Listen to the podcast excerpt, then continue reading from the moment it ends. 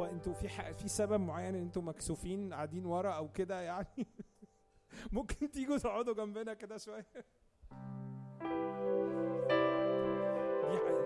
دي حركات الاجتماعات بتاعت الناس الكبار اللي هو بيقول لك تقعد في الآخر عشان يسوع فاكرين يسوع قال المثل ده اللي هو تقعد في الآخر. ف... بس هو بقية المثل قال إنه ممكن يجي حد يقول لك اطلع قدام فيرفعك فتعالوا اطلعوا قدام please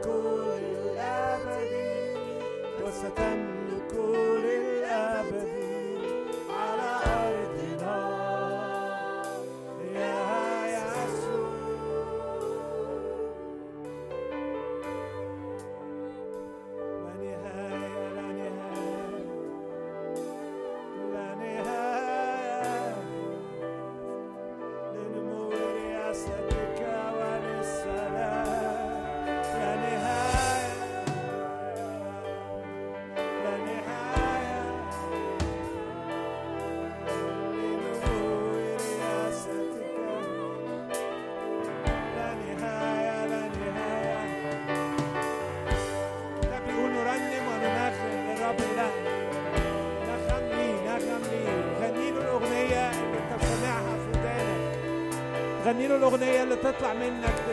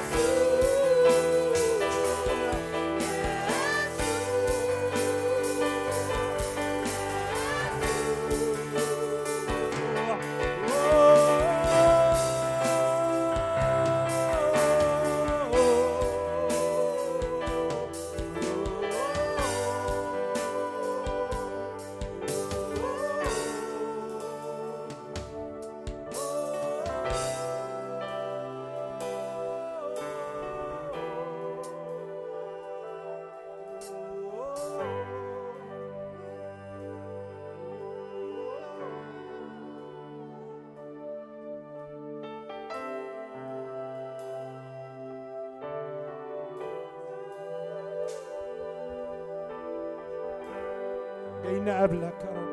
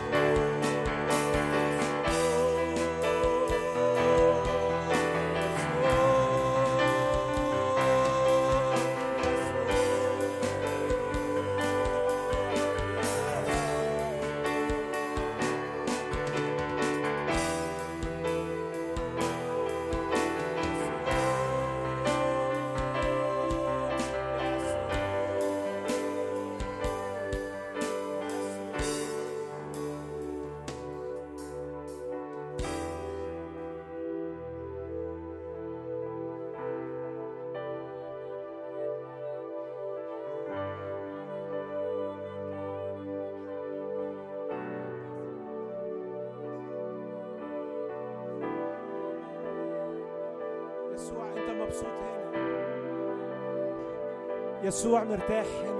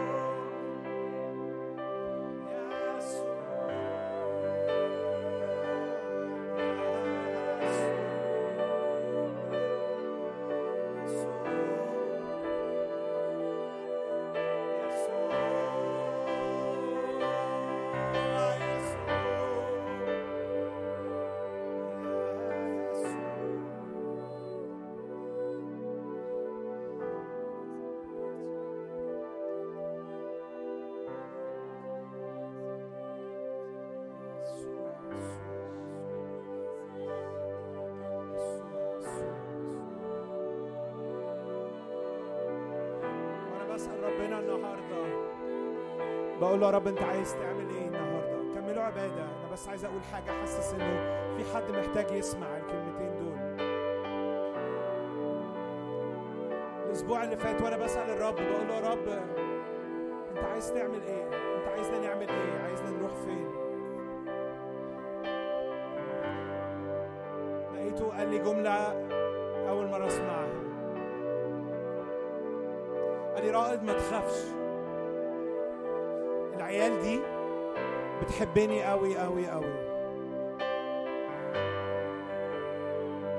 ما تخافش العيال دي بتحبني قوي قوي أنا حاسس إنه في ناس هنا محتاجة تسمع إنك أنت بتحبه قوي حتى لو أنت حتى لو لو في شكاية في ودانك. حتى لو أنت الوقت اللي فات عكيت واتلخبطت في حاجات. لسه في محبة جوه قلبك قد حبة الخردل. شاور عليها وقول له أنا بحبك أنا بحبك أنا بحبك أنا بحبك أنا بحبك أنا بحبك. دي شهادة الرب عن كل حد هنا. ودي مش شهادة بس عن جماعة لكن دي شهادة عن كل حد فيكم. العيال دي بتحبني قوي.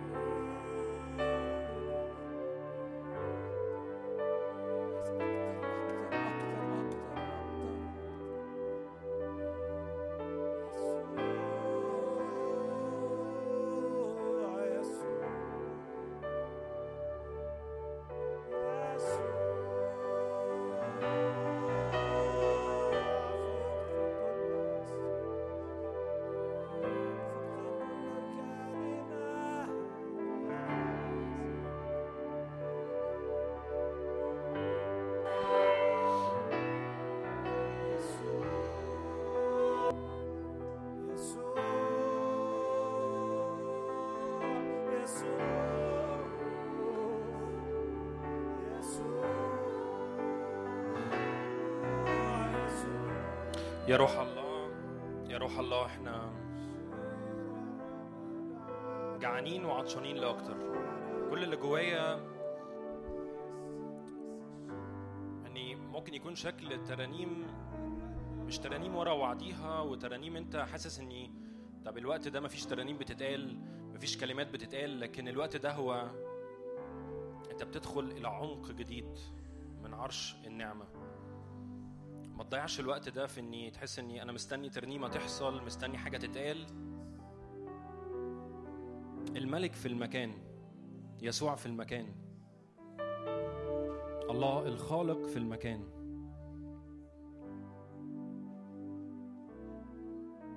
ما ينفعش تبقى أنت في المكان و... والملك موجود وأنت مش واخد بالك.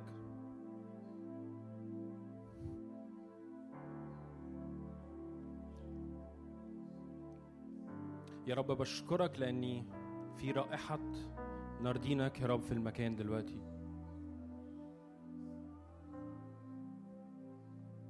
أنت يا رب في كل مرة أنت بتبقى موجود في رائحة رائحة ذكية جدا رائحة المسيح بتسري في المكان. يا رب أنا بصلي لأنهار يا رب وسعة الشاطئ يا رب. بصلي يا رب. أنهار دلوقتي من أجل جوع من أجل عطش من أجل يا رب غمر وقوة جديدة دلوقتي.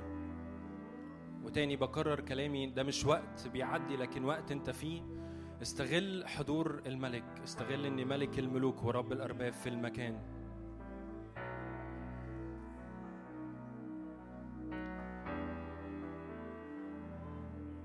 أنهار يا روح الله أنهار يا روح الله أنهار يا روح الله.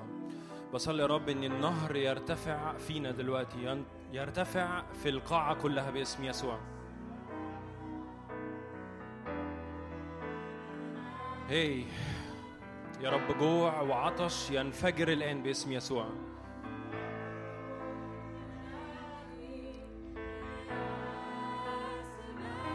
غمر ينادي غمر. هي هي. اعطش وجوع نادي على الغمر ده نادي على النهر ده نادي على حضوره نادي على المجد نادي على نردينه نادي على رائحته. املى المشهد يا روح الله. هي هي. غمره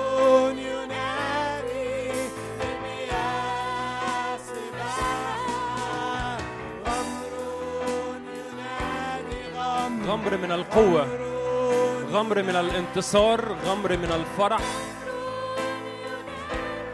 غمر غمر غمر يا روح الله غمر. إيه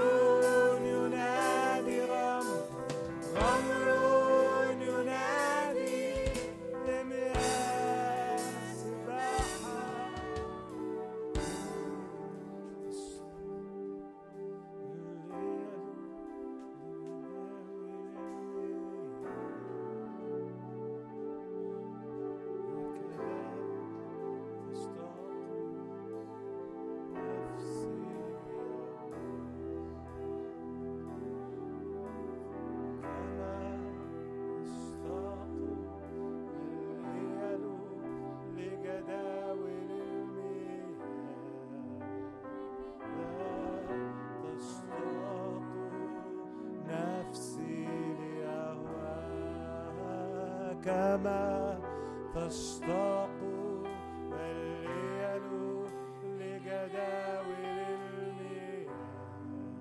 هكذا تشتاق نفسي لأهواك كما كما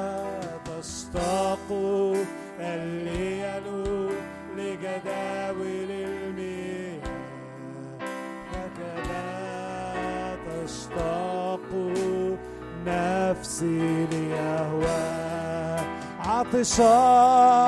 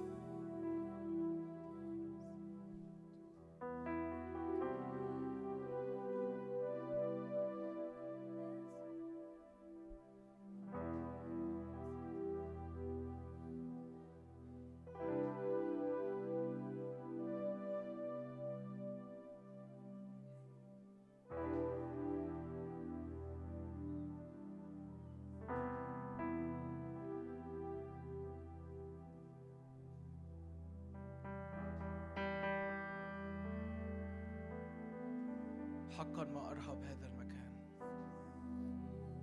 ما هذا إلى بيت الرب؟ ما هذا إلى باب السماء؟ ما أرهب هذا المكان؟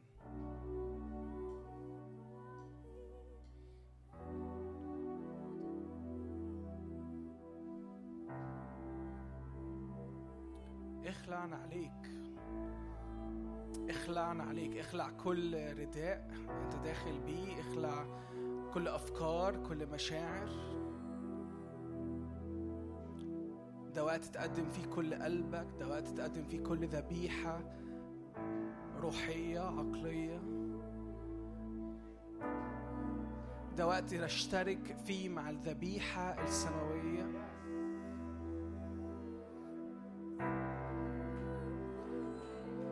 ده وقت تقبل فيه كده معمودية جديدة من الروح القدس.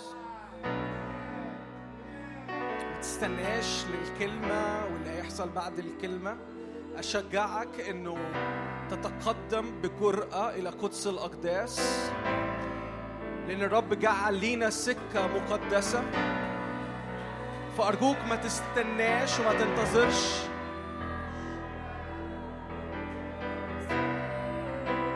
إحنا في شركة مع السماوات. محفل ملائكة.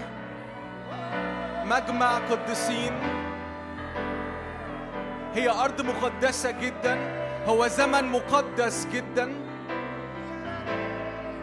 هي أزمنة غالية جدا مليانة حضور عميق. حضور بينقلك حضور بيغيرك إلى تلك الصورة عينها ما تفرطش في الوقت دوا ما تتزنقش في مشاعرك. ما تتزنقش في أفكارك واللي أنت جاي بيه.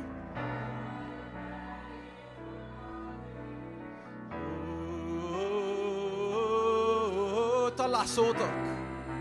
قدم هذه الذبيحة.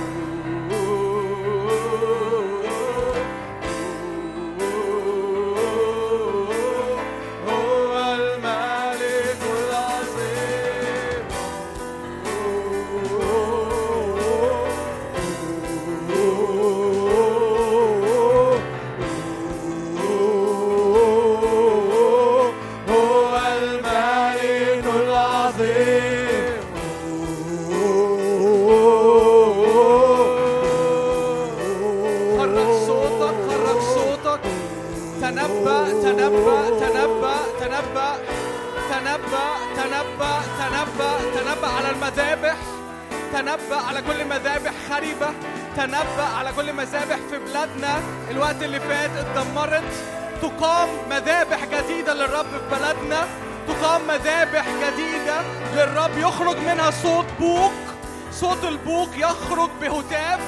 الرب يبوق أمام شعبه. الرب يبوق أمام شعبه.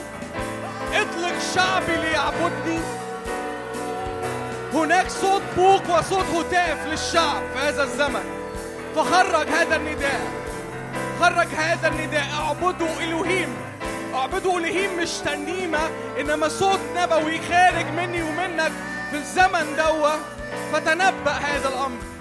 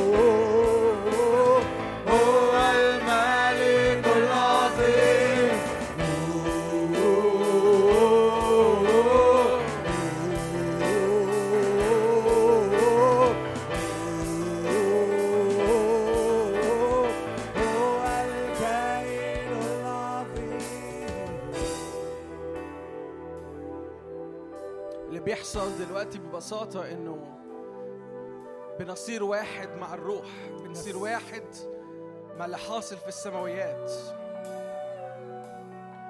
فأرجوك ما تكتمشي وما تقفلش على الصوت ده. أنا بفكرك تاني في صوت بوك في الروح في صوت بيبوق في الروح في صوت واضح في الروح. حد فينا بيدرك هذا الأمر في صوت بيبوق في السماويات. كل حد فينا بيدخل إلى هذه الشركة شركة الثالوث القدوس.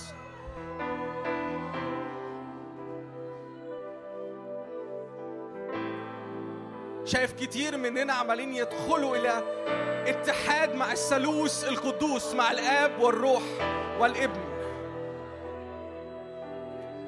معروض ليا وليك دلوقتي. الآن الآن ما تستناش. أرجوك ما تستناش. ده أمر معروض ليا وليك. الآن شركة مع الثالوث تحول لكل طبيعة قديمة. تحول لكل فساد إلى مجد.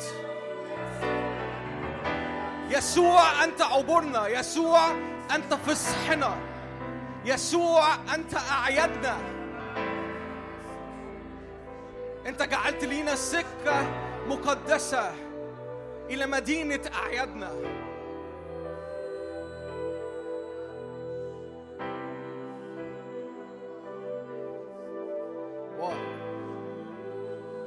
مش عارف عنك بس في أفراح في السماء مع كل مرة أنت بتدرك إعلان يسوع. وقوة هذا الإعلان.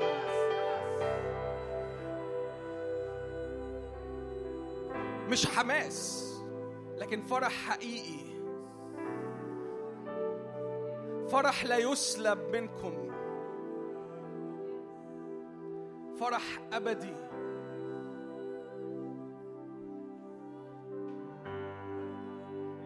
سماوياتنا مليانة أفراح. بكل فيها مرة بنتقدم خطوة في كل مرة بنرفع النقاب في كل مرة بنرفع رأسنا وننظر إلى يسوع.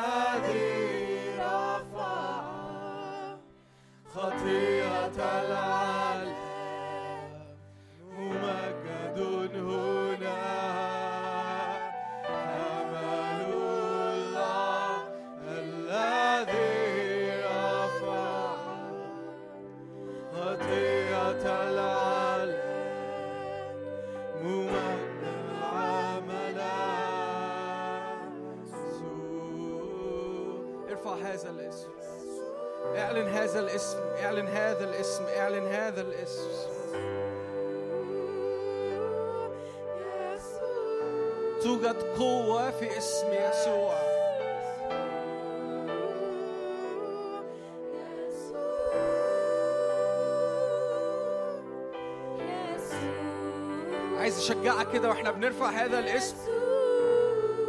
خلي عندك إيمان خلي عندك إيمان إنه هذا الاسم يشفيك الآن يشفي جسدك يشفي روحك يشفي نفسك.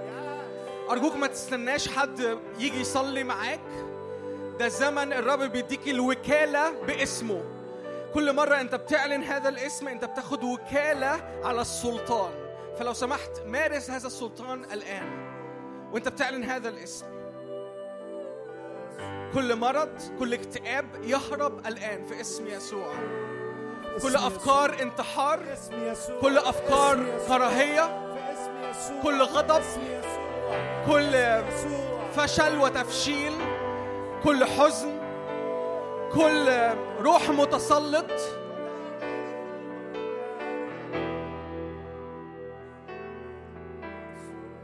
أؤمن إن في ناس بتتحرر دلوقتي من السجاير. أؤمن إن في ناس بتتحرر من أرواح نجسة؟ أؤمن إن في ناس وسطينا بتاخد شفاء جسدي؟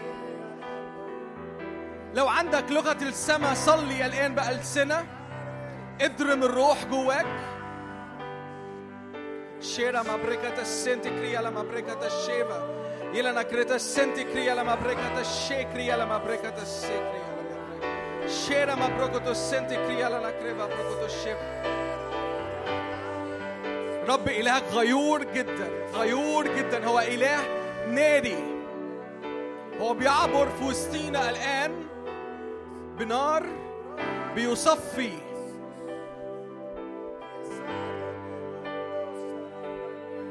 تاني ما أرجوك ما, ما تتهش مني. وأنت بتعلن هذا الاسم وأنت بتعلن اسم يسوع. روح أنا بشرح لك اللي بيحصل إن روح الله بيتحرك كل مرة وأنت بتعلن هذا الاسم. يصفيك بنار يحررك ويعطيك قوة.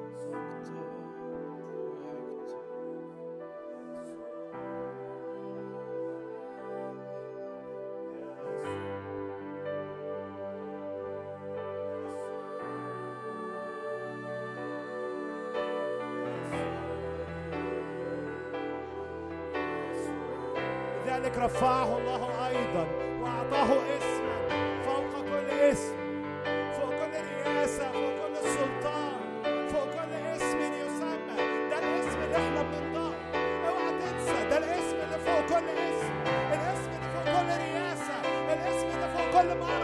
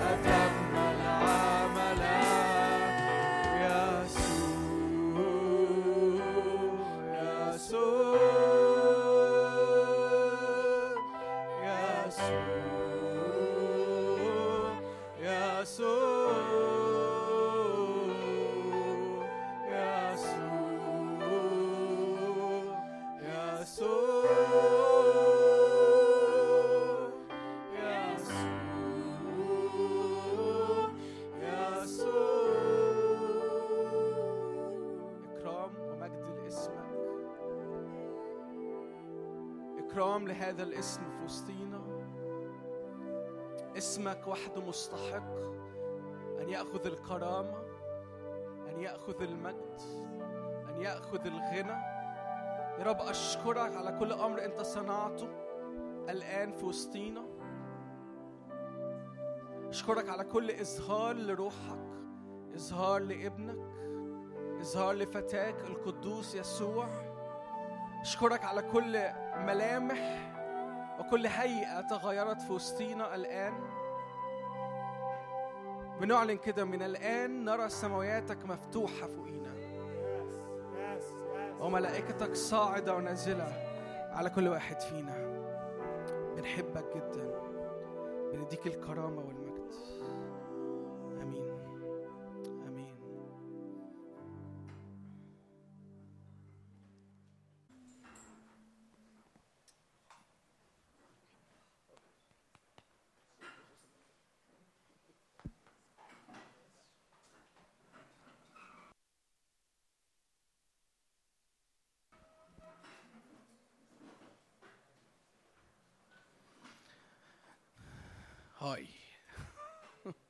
ازيكم؟ عاملين إيه؟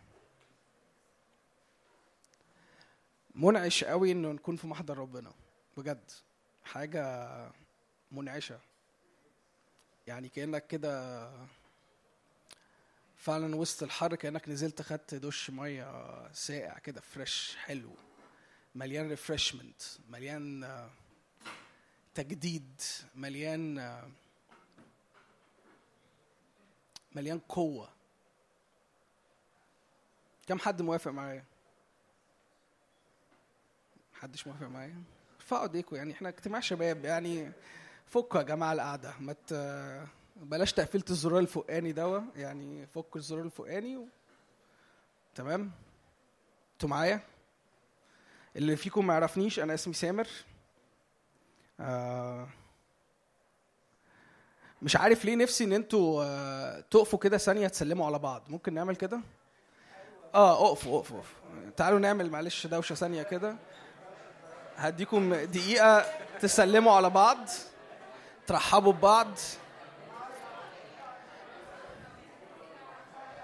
قوم قوم ما تتكسفش ما تتكسفش. حدش يتكسف يا جماعة ما حدش يتكسف. قوموا كده وفكوا القعدة. آه موضوع يعني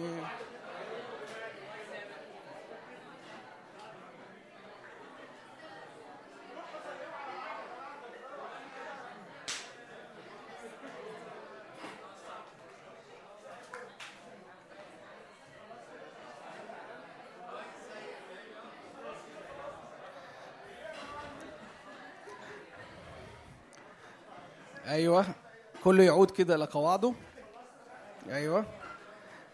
بس كانت فقرة مهمة برضو إن نعمل كده.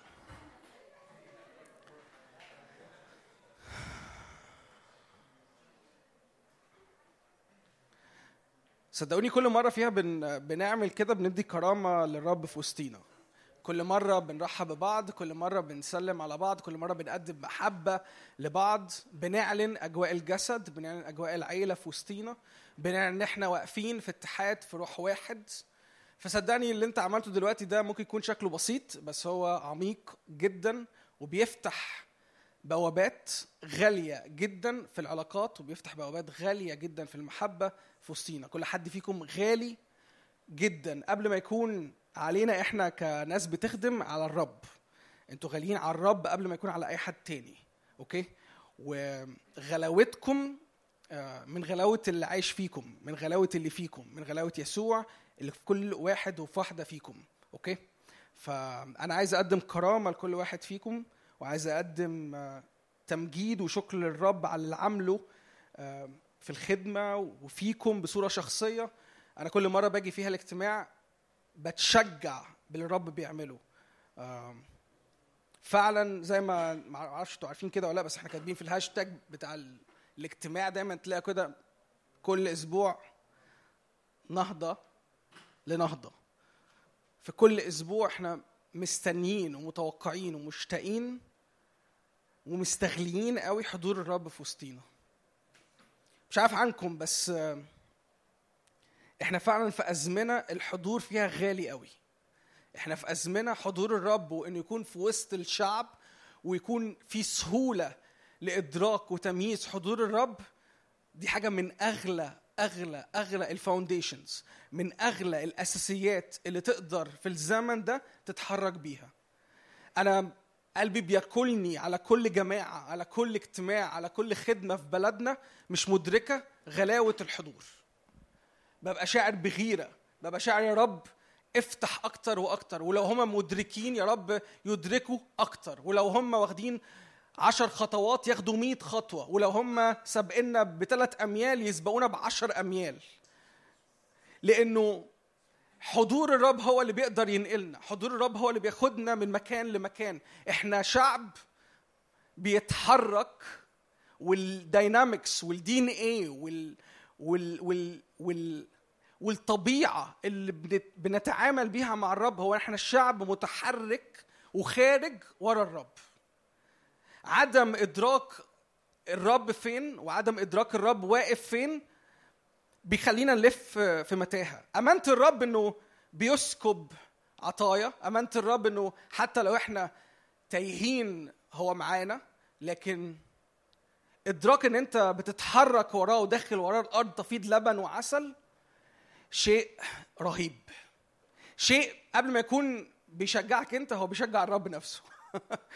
بيخلي البروسيس بيخلي السكة بيخلي الجيرني أقصر. بيخلي سكة الامتلاك أسهل. بيخلي فيه افتداء حقيقي للوقت. وإحنا كلنا ما أحوجنا في الزمن ده لافتداء الوقت. كلنا محتاجين نفتدي الوقت لأنه في أزمنة كتيرة قوي فاتت. يعني أنا أولكم ضيعت وقت. ضيعت وقت من عمري ضيعت وقت من حياتي. لكن مفتاح الإدراك إن حضور الرب فين؟ أنا مش قادر أحكي لكم قد إيه غالي. إحنا داخلين على أزمنة أعياد. ما أعرفش أنتوا عارفين كده ولا لأ بس إحنا داخلين على أزمنة أعياد. وأزمنة الأعياد دي لو مش قادر تدرك انت بتمجد مين فيها انت بتحتفل بإيه بجد انت بتسليبريت إيه انت بتدي كرامة ومجد لإيه بيتحول ببساطة شديدة لتدين وبيعدي موسم ورا موسم ورا موسم والرب بيبقى في أزمنة في الكالندر بتاعته أزمنة أعياد وإحنا على الأرض بنعدي لأن في أوقات تدين بنعدي في أشكال تدين والرب جاي أنا ده اللي شاعر بيه جدا لينا النهارده إن الرب عارض علينا في الزمن ده وإن كل كل ما هو في السماويات في الزمن ده نمتلكه للآخر. لا يسقط زمن لا يسقط وعد لا تسقط كلمة في الزمن ده على حياتك وعلى حياتي. لو الرب بيقول إنه ده زمن أعياد زمن نقلات زمن عبور كل شعب الرب يعبر. محدش يفضل آه، متأخر لورا. محدش ما يبقاش الايند مع اللي حاصل في السماويات. أنا شاعر بغيرة النهارده. شاعر ب... بغيرة إنه محدش يفضل مأجل قرار الخروج ورا الرب. لو سمحت ما تفاصلش مع الرب في الزمن ده. لو رب محكي معاك في أحلام كبيرة كن جريء إنك تخرج وراه. لو رب محكي معاك في كلمات بسيطة كون واقف في استقامة وأمانة حتى لو شكلها بسيط جدا. بس أرجوك محتاج تعمل دوا لأن كل مرة أنت بتسمح لكلمة الرب إن هي تكون في حياتك أنت بجد بتسمح مش بس إن الكلمة دي تتحقق لكن أنت بتسمح إنه يحصل تشكيل داخلي عميق جدا فيك. أنت بتسمح إنه الصليب يفضل غالي. انت كأنك بتدي للرب موافقة. يا رب أنا مستغلي لسه الصليب لأنه الصليب هو اللي خلى كل وعد حقيقة. كل مرة أنت بتاخد الوعد و... وتتحرك فيه بمشاعر أنا آسف إني أقول لك بس أنت كأنك بتنكر قوة الصليب في حياتك. كل مرة بتتعامل مع كلمة الوعد الإلهية في حياتك بمشاعرك مش بحقيقة اسمها إنه يسوع مات وقام على الصليب أنت كأنك ببساطة بتمسح كل عمل من تجسد الرب. أنت كأنك بتمسح كل غلاوة ود- ودم وتمن الدفع ليا وليك. أنت كأنك بترميه على الأرض وبتقول له أنا هتعامل مع هذا الأمر بمشاعري مش هتعامل مع هذا الأمر بالحقيقة اللي اسمها إنه الرب جه تجسد ومات عشاني. أنا آسف إني بصدمكم بس هي دي الحقيقة. إحنا كتير قوي والأزمنة كتيره قوي اتعاملنا باستهانة مع كلمة الرب ووعود الرب. اتعاملنا بيها بمشاعرنا بال ups and downs بتاعتنا. اتعاملنا بيها مع إنه اتعاملنا بيها من خلال يوم حلو ويوم وحش. اتعاملنا معها من فرضية المشاعر. اتعاملنا مع إنه أنا لو النهارده جيت الاجتماع واتحمست واتشجعت فأنا ممكن أرجع أثق تاني في كلام الرب وفي وعود الرب. لكن لو أنا بعدي النهارده في يوم صعب يوم مظلم يوم في شبورة على دماغي أنا بستهين بكلمة الرب.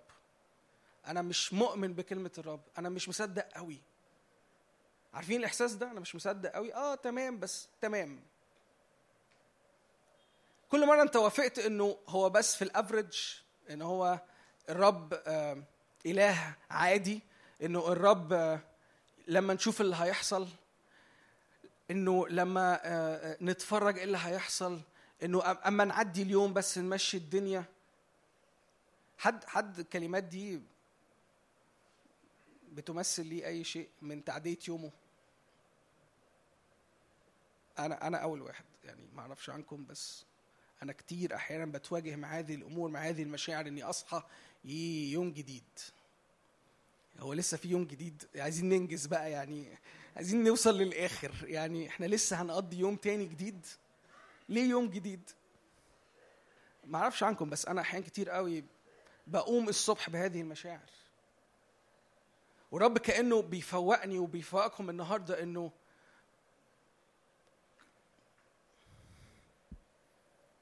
أنا لسه لسه عايز أعمل بيك حاجة النهارده.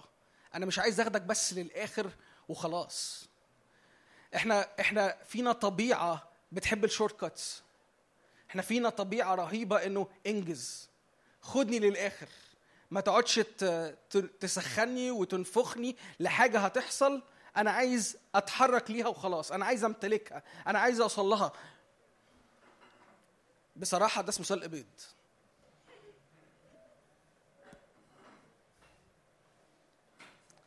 بجد ده اسمه سلق بيض.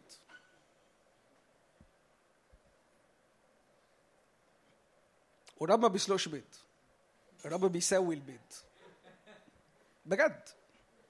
الرب عايز يسويك. عايزك مستوي. عايزك عايزك من جوه ومن بره ليك طعم وليك شكل. عايز كل حد يدوقك يتلذذ. الرب مش جاي يعمل شكل. مش جاي يعمل تدين. مش جاي يعمل كما لقوم عادة. هو مش مش غيران على ده. هو مش مستني ده. هو مش شوق قلبه ناس شكلها حلو. شوق الرب إنه يخرج في الزمن ده شعب كهنوتي؟ شعب كهنة. شعب ملوكي. جيل بيمتلك. وسكة الامتلاك هي سكة. هي رحلة. هي خروج مع الرب. للأسف على مدار وقت طويل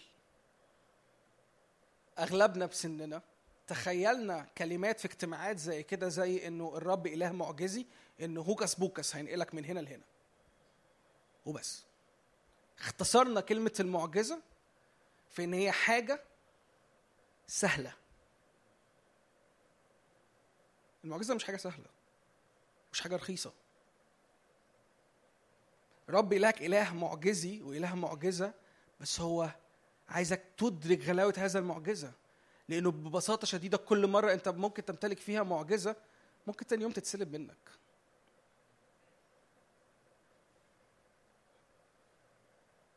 القصة مش المعجزة. القصة مش إنك تاخد شفاء النهاردة. القصة مش إنك تشعر بمشاعر من حرية النهاردة. القصة إنك بتسير وراءه فكل يوم تسير في حالة حرية. كل يوم تسير في حالة شفاء لجسدك. كل يوم تسير في حالة من حرية من الاكتئاب. مش سيزونز مش مواسم. مش النهارده حضرت اجتماع حلو قوي بس بكرة بيقولوا في اجتماع أحلى في اسكندرية يلا بينا على اسكندرية. أوبا ده فتحوا اجتماع في المقطم يلا نجري على المقطم. اوبا يلا نجري على. على مصر الجديدة.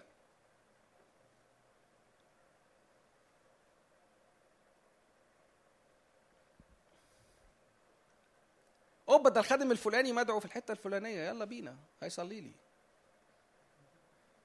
أنا مش بقول لك ده حاجة وحشة. لكن الاوفر يوز استغلال هذا الأمر والاعتماد عليه وتحويله لنمط حياة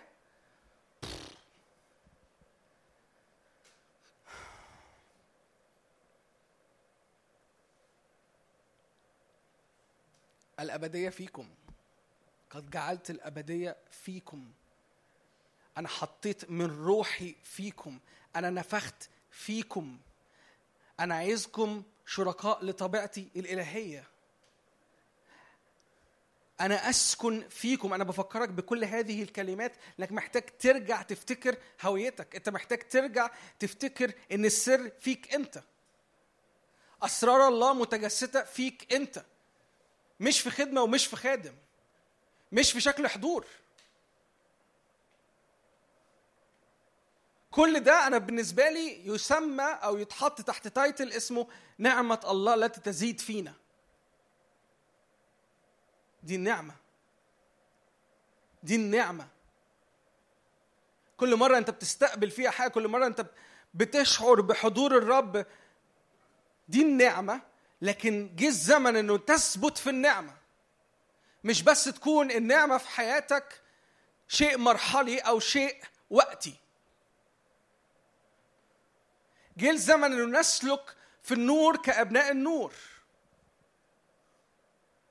جه الزمن إنه الجيل بتاعنا دوا حضراتكم كل حد في الأوضة دي لما بيخرج من هنا ما يتحركش بمشاعر. ما يتحركش بشعوره. أنا عمال أتنبأ. ما أعرفش أنت أرجوك ما تاخدش الكلام بتاعي دوا كانه فرضيات أنا بفرضها عليك أو بلزمها عليك. يعني أنا مش بحطك أنا مش بتقل عليك مسؤولية قدام الرب. أنا بفكرك بحقك. أنا كل اللي أنا بعمله دلوقتي هو للتذكرة. أنا لسه ما دخلتش في الوعظة. أنا بأذكرك لأن فينا ناس محتاجة ترجع تفتكر. فينا ناس الأزمنة اللي فاتت اتقلت. فينا ناس ال- ال- الوقت اللي فات اترمى عليها تراب مشاعر تراب أفكار تراب شكاية. واتلهت. عارفين الجملة دي؟ الكلمة دي اتلهت. فأرجوك كفى لهوا. كفاية تلهية أو مش عارف بقى اسمها إيه باللغة العربية الفصحى لكن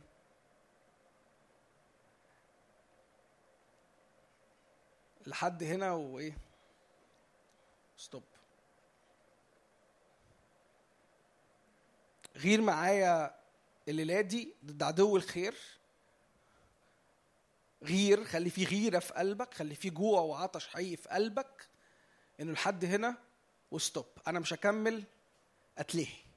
أنا مش هكمل ألتفت لأي حاجة تاخدني من القصد ومن الكلمة ومن الوعد ومن الوقفة اللي المفروض أقف فيها كملك وكاهن في الزمن ده.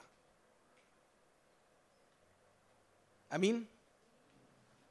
لا قولوا يعني شجعوني أنا شخصيا. يعني أنا محتاج تشجيع طيب.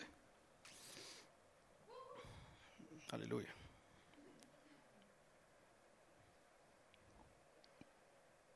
يسوع شال كل حالة انفصال.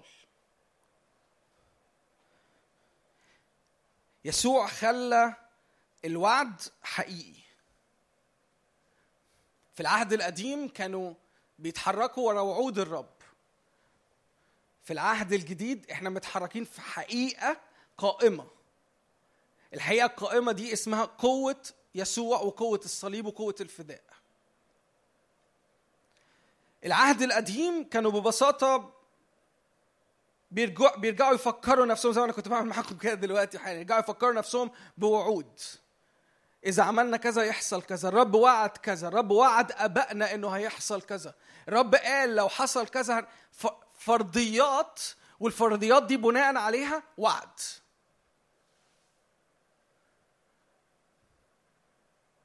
وتلاقي ال pattern متكرر طول الوقت في العهد القديم مع شعب الرب. ده pattern عمال يتكرر ويتكرر. pattern يعني إيه؟ يعني نمط. عمال يتكرر ويتكرر. cycle دايرة عمال يتلف فيها من حالة هم واقفين فيها. أشكرك جدا. وهذه الحالة مليانة سلب مليانة تشتيت مليانة مليانة تفريغ للمعنى. إنه حتى لو وصلنا لأرض الميعاد حتى لو وصلنا لأرض تفيض لبنا وعسلا هذه الأرض تخرب. فبيتفرغ المعنى وبيتفرغ الوعد الحقيقي. ليه؟ لأن هو باترن عمال يتلف. أنا مش قادر أمتلك هذه الأرض. حتى لو شكليا أنا ممتلكها حتى لو شكليا أنا اسمي خلاص أنا دخلت إلى هذه الحدود إلى هذه الأرض اللي الرب كان رسمها لي من هنا لهنا بس عدو الخير قادر يحول عينيا طول الوقت من على الصليب من على عمل الرب من على الفداء وعلى الخلاص من على الحقيقة اللي اسمها اني أمتلك يسوع إلى إلى فرضية جدلية. أنا عمال أحاول أشوف أنا عارف أقف فيها ولا مش عارف أقف فيها. أنا عارف أعملها 100% ولا أنا مش عارف. فبيحول عينيا من على الرب لعلى نفسي. وكل مرة إبليس كان بينجح فيها يعمل كده مع الشعب كان ببساطة جد شديدة اللي بيحصل إنه عبادة غريبة تطلع في الأرض. مذابح للرب تخرب و... ومرتفعات يتبني عليها مذابح تانية لآلهة غريبة. يطلع مقارنات ما بينهم وبين الشعوب اللي حواليهم. هم ليه الآلهة اللي حوالينا بيتقدم لهم الذبايح بالشكل ده وإحنا مش عارفين نعمل كده. هو ليه الآلهة؟ ليه الشعوب اللي حوالينا قادرين يخرجوا في الموكب ده بالمنظر ده وإحنا مش عارفين نقدم هذا المنظر؟ فاحنا عايزين نقلد أسلوب العبادة بتاعهم. ده كله راجع لإيه؟ راجع لإن أنا بقيت عينيا مش على الرب أنا بقيت عينيا على نفسي. صدقني كل مرة أنا وأنت بنعمل فيها كده بيحصل خراب في حياتنا. إحنا بنعمل كده إحنا كمان. إحنا بنبص على اللي حوالينا. وبدل ما نكرم الرب اللي في أخويا واللي في أختي بقول إشمعنى أنا مش حاصل معايا واحد اتنين تلاتة؟ إشمعنى أنا مش قادر أتكلم بألسنة؟ إشمعنى أنا مش قادر أختبر؟ إشمعنى أنا مش آخد مش باخد أنا كمان آيات وعجائب ومعجزات زي اللي بيحكوا عليها؟ كل مرة أنت بتسيب فرصة لهذا الصوت لهذه الفكرة جواك. انت بتخرب انت بتخرب تصميم الرب في حياتك.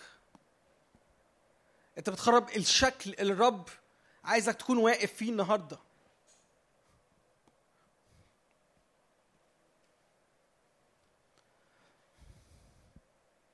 الرب كان واضح قوي لما وعد وقال من الآن ترون السماء مفتوحة. على فكرة ده كان في يوحنا أول الإصحاح في يوحنا. أنتوا خدتوا بالكم أنا قلته دلوقتي؟ خدتش بالكم. فوقوا معايا. فوقوا معايا. أنتوا نمتوا. فوقوا معايا. من الآن ترون السماء مفتوحة. اتقالت فين؟ يوحنا إيه؟ الإصحاح الأول من سفر يوحنا. في في مبتدأ القصة. في بداية الموضوع إحنا مش بنتكلم على على لقطة الصليب ولا لقطة الصعود إحنا بنتكلم على البداية. من الآن ترون السماء مفتوحة. من الآن أنتم مختبريني. من الآن أنتم مختبرين كل السماء على الأرض. من الآن أنا في وسطيكم. من الآن مش هيحصل تاني حالة انفصال وحالة لف ودوران. من الآن مش هيحصل تاني حالة تفريغ للمعنى. من ال... ده يا جماعة دي حقيقة. ده أنا مش عارف أعبر لكم إزاي عن الفرق ما بين إن ده مش وعد. ده حقيقة. ده مش بروميس لسه هيحصل في المستقبل. ده مش حاجة لسه إحنا بنتمناها أو حاجة لسه هنوصل لها. ده من الآن من مبتدأ الخدمة من مبتدأ الأمر من يوحنا واحد. من الآن ترون السماء مفتوحة. من الآن ترون السماوات مفتوحة. ده مش لسه هيحصل حاجة حضرتك هتوصل لها. فالرب يديك ختم الأبروفل عشان تعيش هذه الحالة. ده كل مرة أنت بس ببساطة شديدة بتدرك إنه يسوع تجسد جه علشاني أنا جه عشان سامر جه علشاني أنا. هذه ببساطة حالة إكرام ليسوع. حالة الإكرام ده وهذا الإعلان أنت لما بتدركه وبتصدقه هو بيفعل فيك كل حقيقة يسوع. مش معجزة. بيفعل فيك كل حالة يسوع. أنتوا فاهمين الفرق؟ أنت ممكن تكون جاي الاجتماع النهاردة بتقول يا رب بس أنا كل اللي عايزه أرجع تاني أحس بحرارة في في الروح. أنا حاسس ببرودة. أنا شاعر إن مشاعري اتطفت ناحيتك. أنا شاعر إنه أنا بعدي في اوقات اكتئاب الأيام زي بعضها. انت عايز انت عايز دي. انت عايز دي حتة. دي حتة قد كده. اللي رب عرضه عليا وعليك النهارده يسوع. مش حتة مش معجزة مش معجزة وقتية ممكن بكرة تتسلب منك. يسوع عارض عليا وعليك النهارده حقيقة كاملة اسمها خلاص أبدي. النهارده من الآن ترون هذه السماوات مفتوحة بالكامل. كل مشهد السماء بقى مفتوح عليك. كل ما حاصل في السماء بقى مفتوح ليا وليك الآن. صدقني مفيش حاجة هتعملها لسه هتوصلك لهذه الحالة. مفيش حاجة حضرتك لسه هتفعلها بمجهودك وبذهنك وبأفكارك هتوصلك إنك تكون في هذا المستوى. هو معروض ليك دلوقتي حالا الآن as we are speaking. في هذا في هذه اللحظة. مش عارف عنكم بس أنا يعني أنا لو منكم هبقى عايز أقف ونقفل الاجتماع ونكمل عبادة وخلاص بعد كده. أنا مش عايز أوعظ تاني. أنا بجد مش عايز أوعظ تاني. يعني هقول إيه تاني بعد هذا؟ يعني أنا مش مش قصدي أقول يعني مش قصدي ما فيش حاجة تانية ممكن أقولها بس أنا مش شايف حاجة تانية تخليني أتكلم. يعني أنت لو ما استكفتش بهذا الإعلان لا محتاجين نتكلم.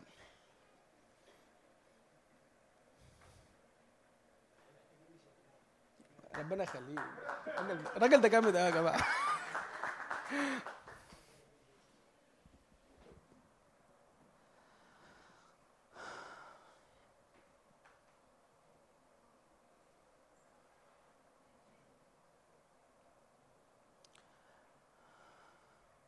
يسوع غالي قوي في وسطينا يسوع هو بوابة عبورنا. يسوع هو الفصح بتاعنا. يسوع هو العيد بتاعي وبتاعك. يسوع هو الريزن اللي يخليني في كل يوم وأنا بصحى أختبر سعادة حقيقية. يسوع هو السبب اللي يخليني لسه عايش. يسوع هو السبب اللي يخليني لسه في جوازتي. يسوع هو السبب اللي يخليني لسه عايز أربي ابني. يسوع هو السبب اللي يخليني أكون موجود النهارده معاكم ولسه عايز أخدم. يسوع هو السبب في كل حاجة. بجد بدون يسوع لا يوجد رجاء. الحياة بجد طعمها بايخ. حياة مليانة كره وغضب وشكاية وضلمة تبلعك تخلي روحك تفنى فيك تخلي روحك تدوب فيك. ما يبقاش ليك شكل ولا طعم ولا روح.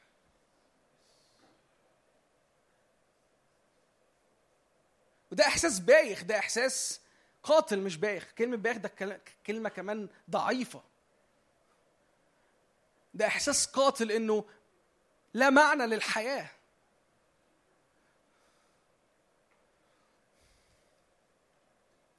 أنا جاي النهارده بجد عايزك تغيير تاني قوي على يسوع اللي فيك. عايزك تغيير قوي يسوع على اللي في الجسد ده. عايزك تغيير قوي على كل ملء الله المنسكب فيا وفيك النهارده. انت ليك انك تمتلئ بكل ملء الله. لي- ليك انك بجد تخرج النهارده متغير متحول إلى تلك الصورة عينها متشكل بطبيعته للآخر. ده حقك. أرجوك ما تستهونش في هذا الحق لكن كمان ما تسترخص هذا الحق. استغلاه لأن دي سكة. دي مش حاجة هتقبلها النهارده وتاخدها النهارده وخلاص. دي حاجة انت محتاج تحافظ عليها تحاوط عليها تحميها. تجتهد. تجتهد. تكمل اجتهاد.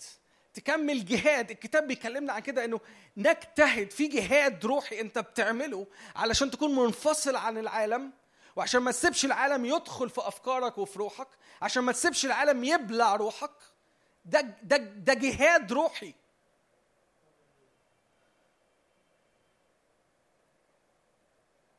النهارده فعلا في صلابة داخلية الرب عايز يسكبها عليا وعليك. عايز يصب كده صبة حديد في أرواحنا. صلب. كل ميوعة تنتهي في اسم يسوع. كل لف ودوران كل عرج بين أمرين كل فرقة كل تحير كل تحزب كل هذه الأفكار وكل هذه المشاعر تنتهي في اسم يسوع.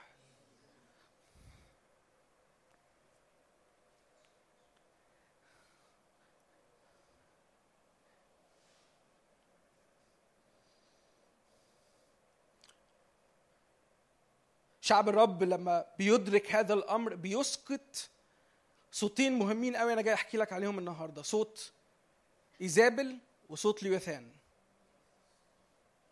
لأن الصوتين دول في الزمن ده بيعلوا وبيكملوا يعلوا وبيكملوا يصطادوا وعندهم خطة لاصطياد شعب الرب وأولاد الرب.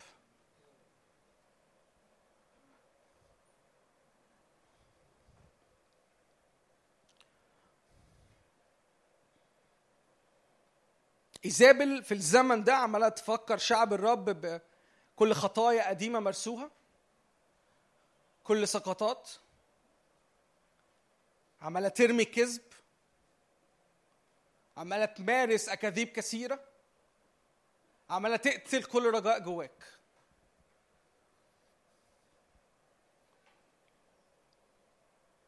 لويثان عمال يفقدك حرارتك الروحية. عمال ينشر سموم من برودة من تقل من إحساس إنه أنا مش قادر أنا مش قادر أعافر.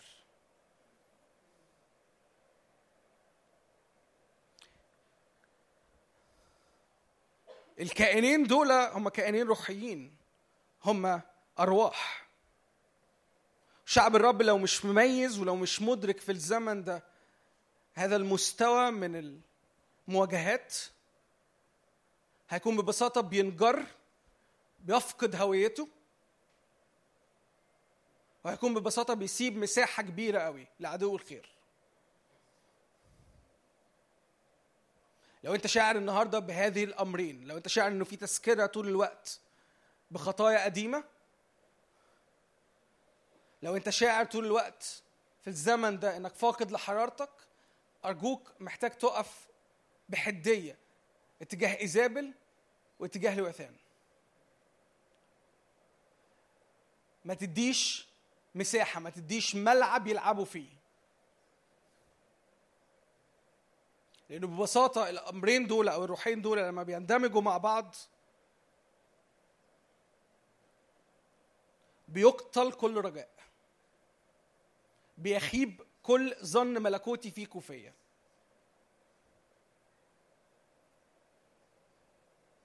دي مؤامرة عدو الخير. وأنا مش عايز أخوفك بس هي مؤامرة لفنائك.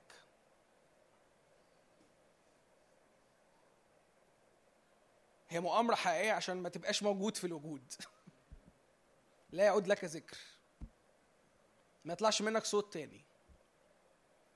ما, ما تقوملكش قومة.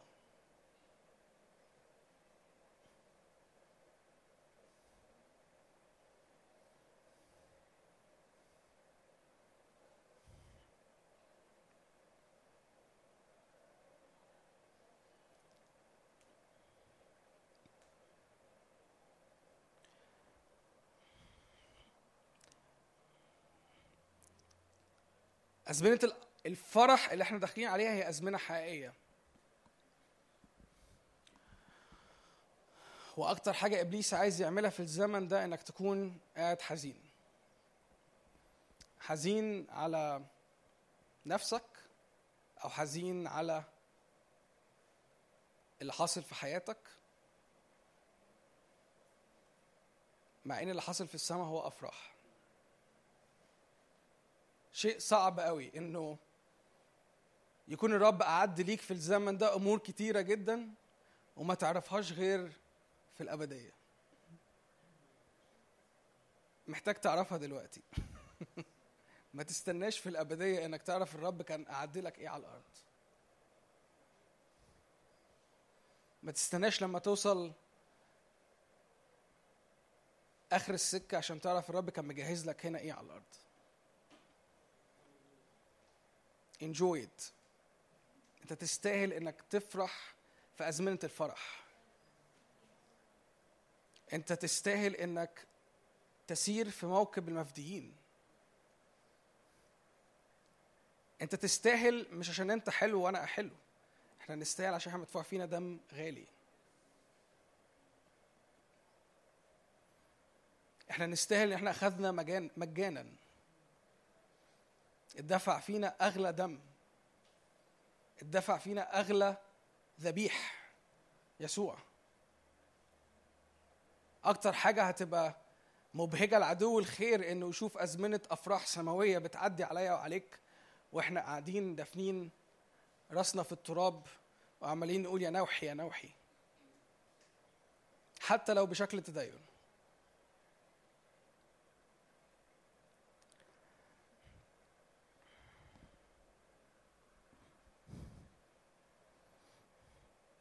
افتح معايا أخبار الأيام الأولى.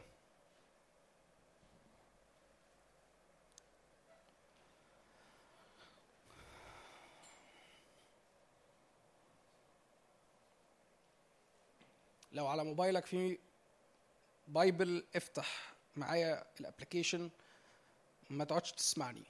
اشترك معايا. أخبار الأيام الأولى. إصحاح 12 الإصحاح ده إصحاح نبوي بيتكلم عن اسباط جم ينضموا لداود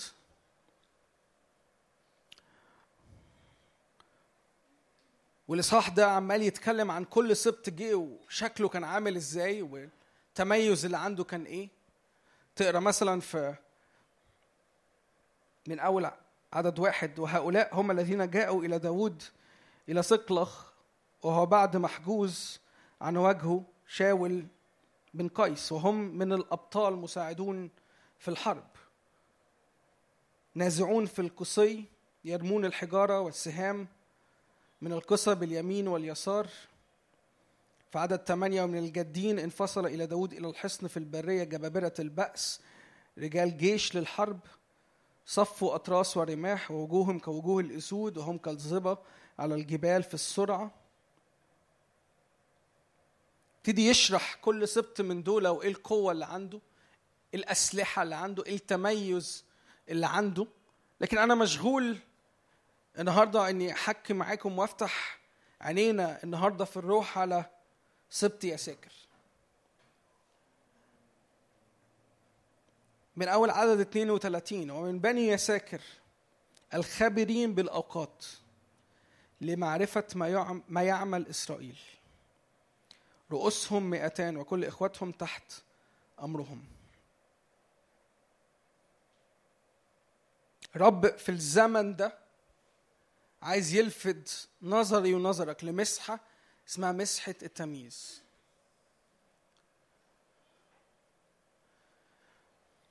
عايز يسكب النهارده والليلة دي عليا وعليك مسحة تمييز تميز الأوقات والأزمنة. تميز الرب الذي في وسطنا. تكون عينيك ثابتة على الرب. كل مرة أنت بتختار إن عينيك تكون ثابتة على الرب ده في حد ذاته filtration عارفين لما تفتح أي IT software ويبقى عايز يعملك filtration عارفين Excel مين هنا بيعرف Excel Excel فيه فلت فلتر كده تعمل فلتر فوق يطلع لك حاجات معينة حاجة بسيطة قوي يعني. فلتر يعني أنت بتقول أنا عايز أبص على حاجة معينة مش عايز أبص على الباقي. ببساطة يعني مش أبسط من كده تعريف لل filtration أنا في شيء معين بس هو اللي عايز أبص عليه مش عايز أبص على الباقي. التمييز هو filtration التمييز تاني هو filtration ملوش غير نتيجة واحدة إنك ترى يسوع فقط.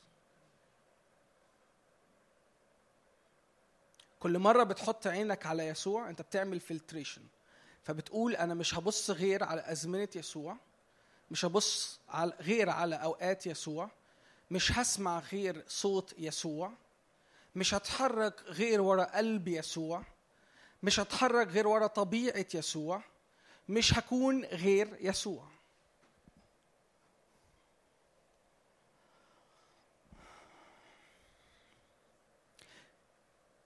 سبت يساكر ما كانش عنده حاجة تانية يقدمها لداود في الجيش بتاعه غير معرفة الأوقات والأزمنة. مفيش حاجة تانية. يعني يعني مساء الخير. دول جايين برماح ودول داخلين بسيوف ودول جبابرة بأس. ودول كالظبة على المعرفش فين ودول. كل واحد جاي بالترسانة الحربية بتاعته ماشي؟ وإحنا مساء الخير ما حلتناش حاجة غير إيه؟ إحنا عارفين أزمنة وأوقات. عندنا ما عند- ما عندناش حاجة تانية نقدمها يعني بصراحة يا داود فيعني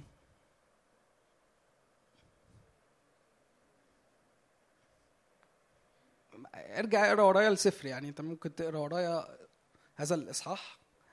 و... وتكتشف كل واحد كان جاي بايه وكل واحد بقى جاي معاه ب... يعني بعتاد وعده و يعني ممكن تقرأ حتى يعني أنا بقول لك هو سفر أو أو إصحاح يعني نبوي اقرأ مثلا في 22 لأنه وقتئذ أتى أناس إلى داود يوما فيوما لمساعدته. بص بيقول لك إيه حتى صاروا جيشا عظيما كجيش الله. فدي صوره نبوية. الجيش اللي كان مع دا مع داود كان شكله واللي حاصل فيه وال والطريقة اللي كان بيتحرك بيها كجيش الله. دي صورة للجيش السماوي. دي صورة للي حاصل في السماء. دي مش دي مش حاجة عادية. مش جيش طبيعي. مش جيش عادي. كجيش الله. في هذا الجيش في يساكر. واللي يميز يساكر عن بقية الكل إنه إحنا إحنا إحنا مش جايين ب بأسلحة أرضية. إحنا مش جايين بأسلحة شكلها مسف إحنا جايين في الخفاء. إحنا جايين بتمييز. إحنا جايين بمسحة التمييز. إحنا كل اللي إحنا هنقدر نقوله لك وهنفيدك فيه يا داود إنه هنكون بنميز الأزمنة والأوقات. أنا لو من داود يعني ما مش هبقى يعني مش فاهم قوي هم الناس دي بتعمل إيه. أنا لو مكانه يعني بس واضح إن داود كان مميز يعني يعني بس هو الحقيقي واللي فيكم يعني سواء قاري شوية عن أي تاريخ أو حتى موجود اليومين دول في أي شغل يقولك في الزمن اللي إحنا فيه ده الحرب الحقيقية هي حرب معلومات. كل ما تكون بتمتلك معلومات سواء في البيزنس أو في إدارة البلاد أو في شؤون السياسيه أو الاجتماعية أو الاقتصادية حواليك كل ما يكون عندك data دي أغلى حاجة. لأن اللي عنده data يقدر يتحرك صح ويقدر يتحرك للحتة الصح. عدم وجود ال data بيخلي ناس كتيرة تتوه من أول شركات لبلاد. ده في العالم. أنا بحكي معاكم مثل حقيقي في العالم وأي حد فيكم بيشتغل بلاش يعني عارف أمور البلاد وشؤون ال- الكبيرة قوي دي. ما فيش information مش هعرف أفهم إيه اللي بيحصل حواليا.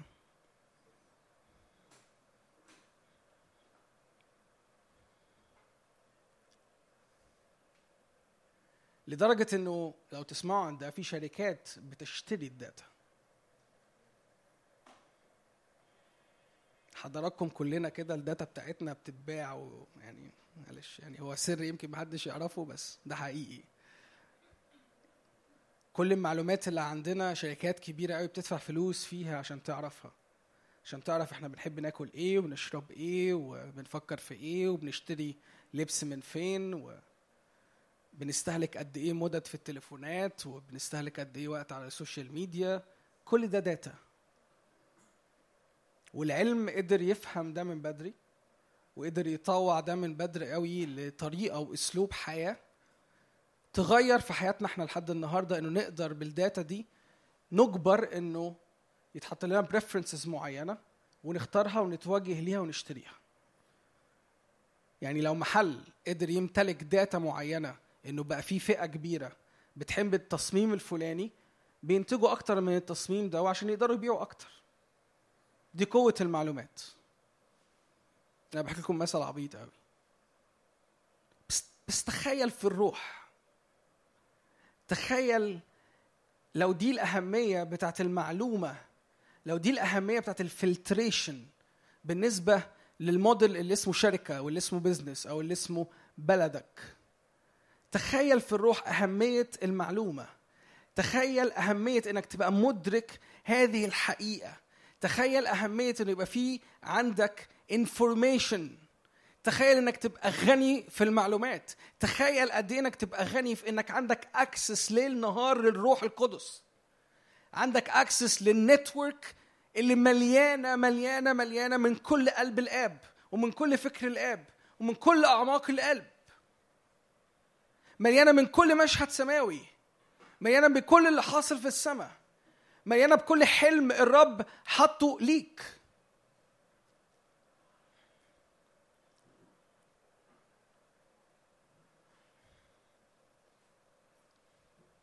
اتكلمنا يمكن في الأسابيع اللي فاتت عن الروح القدس والامتلاء بالروح. لكن النهارده زمن تقف فيه في هذه المسحة. تقول يا رب أنا عايز أمتلك مسحه تمييز يا رب أنا عايز أمتلك أكسس في يسوع في الروح لبابا الآب. أنا عايز أمتلك أكسس عشان أفهم بيها هويتي في الروح عشان أفهم بيها القصد اللي على حياتي عشان أفهم بيها الدعوة الغالية اللي أنت خلقتني علشانها عشان أفهم أنا جاي هنا ليه وبعمل إيه.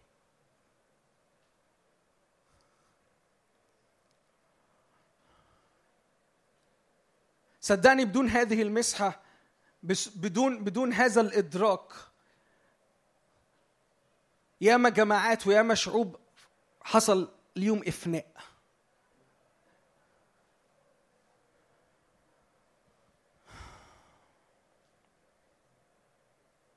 عدم الإدراك ده وعدم الوقوف في مسحة التمييز هو جهالة. هو جهل. هو جهل بالقصد وبالدعوة. هو جهل برجاء يسوع اللي في حياتي وفي حياتك. هو لف ودوران. هو البرية. هو شعب حلو قوي قادر يخرج ورا الرب لكن هيطلع منه إيه في الآخر في البرية؟ تذمر وعناد وقلب غليظ. ورب عايزين السمان بس. عايزين بس ناكل من من السما ترملنا شوية أكل.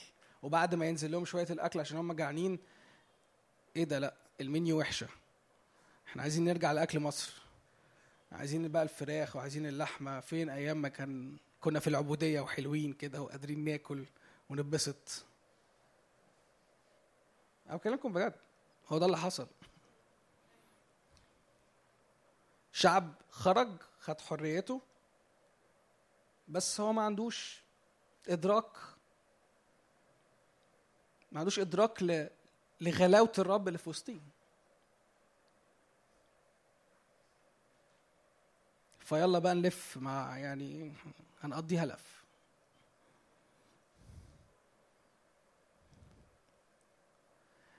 ما تعبتوش من اللف؟ يعني هو السؤال بجد محدش تعب من اللف والدوران ده؟ أنا عمال أسألكم هذه الأسئلة التحفيزية ال- يعني أنا يعني ما استحملوني. أنا بسألكم هذه الأسئلة بجد لأنه هو لا يليق إن إحنا نكمل كده. بس ببساطة يعني هو لا يليق إن إحنا نكمل in peace. يعني لا يليق إن إحنا نكمل في هدنة وفي تسامح وفي سلام داخلي عميق مع إن إحنا نستنزف ونكمل في حالة استنزاف. ما هو ما ينفعش يكون يسوع بجد في وسطينا وده يبقى حالنا ما ما مش راكبة. يعني طعمها ماسخ وحاولنا كتير نلبسها على بعض إنه نكمل آه، بيها بس هي ما بتكملش. سامحوني بس دي الحقيقة. ما بتكملش هي طعمها ماسخ بجد. حاجة حاجة الواحد يتقايأ منها سوري يعني. بس هو فعلا حاجة الواحد مش عارف بس يعني لو أنتم مبسوطين تمام يعني. بس أنا مش قادر. أنا مش قادر. طب هعمل إيه يعني؟ أول حاجة محتاج تستقبل النهارده مسحه تمييز وخليك مفتوح في الروح دلوقتي إنك تستقبل هذه المسحة. ما تستناش لبعد الاجتماع حاجة التانية اللي عايز أشاركك بيها. افتح معايا لو سمحت ملاخي واحد 14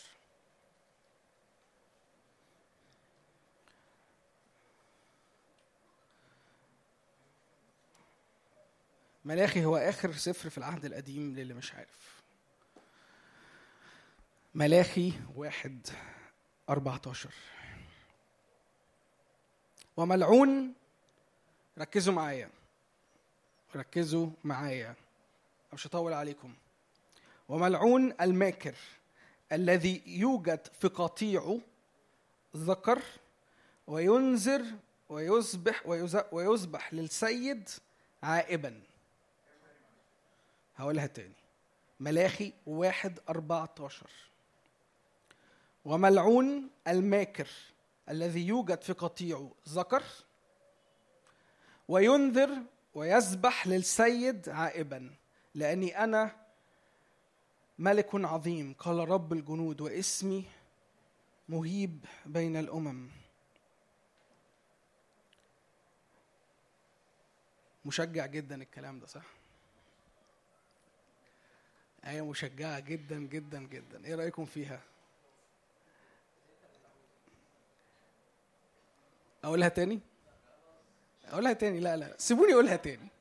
please أنا مبسوط النهاردة عايز أقولها تاني. ملعون الماكر الذي في قطيعه ذكر ويقدم وينذر ويذبح للرب عائب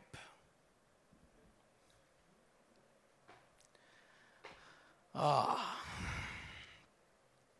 آه.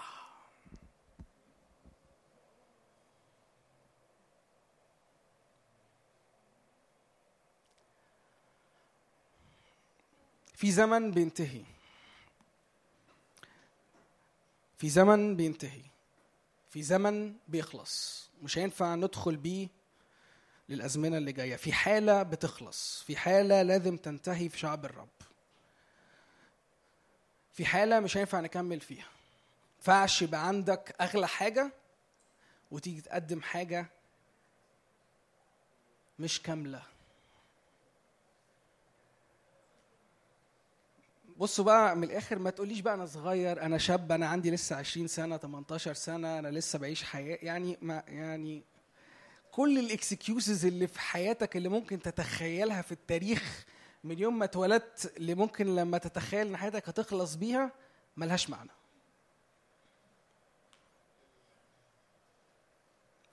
ابدع بقى يعني يطلع لي بالإكسكيوز كده وإيه وهيتدمر قدام هذه الآية. أنا أنا مستني إبداعاتكم يعني أحب أحب تشاركوني بأي إبداع أنتوا نفسكم فيه مش أي مشكلة. بس للأسف هو هيتحطم هذا الإبداع أمام هذه الآية. إحنا في زمن أو داخلين على أزمنة مش هنقدر نسلك فيها قدام الرب غير وإحنا مقدمين كل غالي. ورخيص.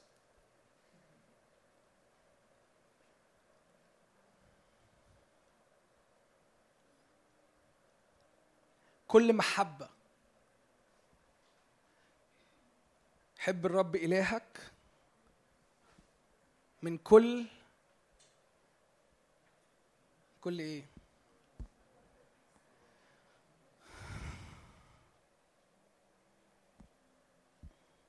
أنا آسف إن أنا بقفلها لكم النهاردة مية ونور بس بس الرب غيران قوي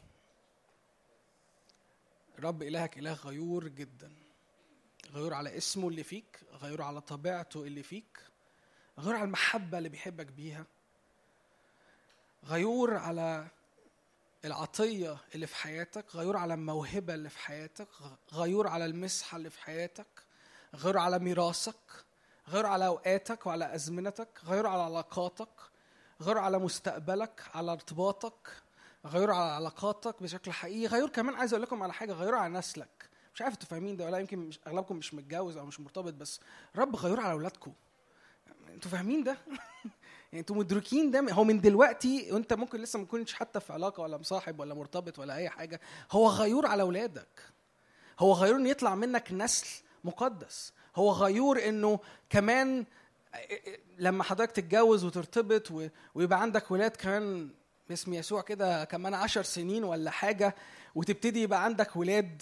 ماشي؟ آه يعني ما أنتوا في العشرينات. يقولوا هتتجوزوا على الثلاثينات يعني عشان إحنا ناس محافظين قوي وولادنا محافظين وبناتنا محافظين. ف لما حضرتك هيبقى عندك كمان بقى طفل كمان عشر سنين لا تعرف تستثمر في حياته وتعرف تودع ودائع حقيقية روحية فيه.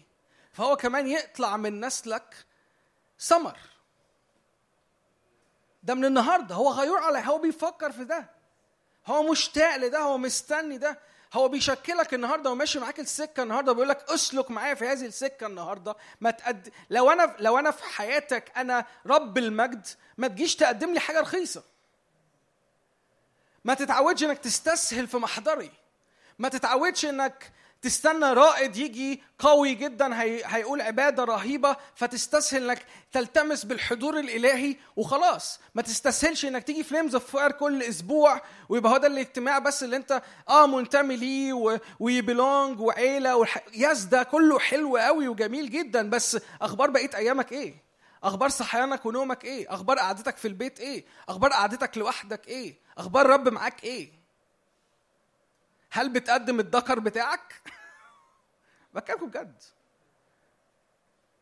بتقدم الذكر في حياتك بتقدم أغلى ما تملك بتقدم البكر بتاعك. الآية دي معناها إنك لو أنت في حياتك في بكر في بكوريه قدم هذه البكوريه كون على مستوى البكوريه كون على مستوى الرجولة اللي في حياتك.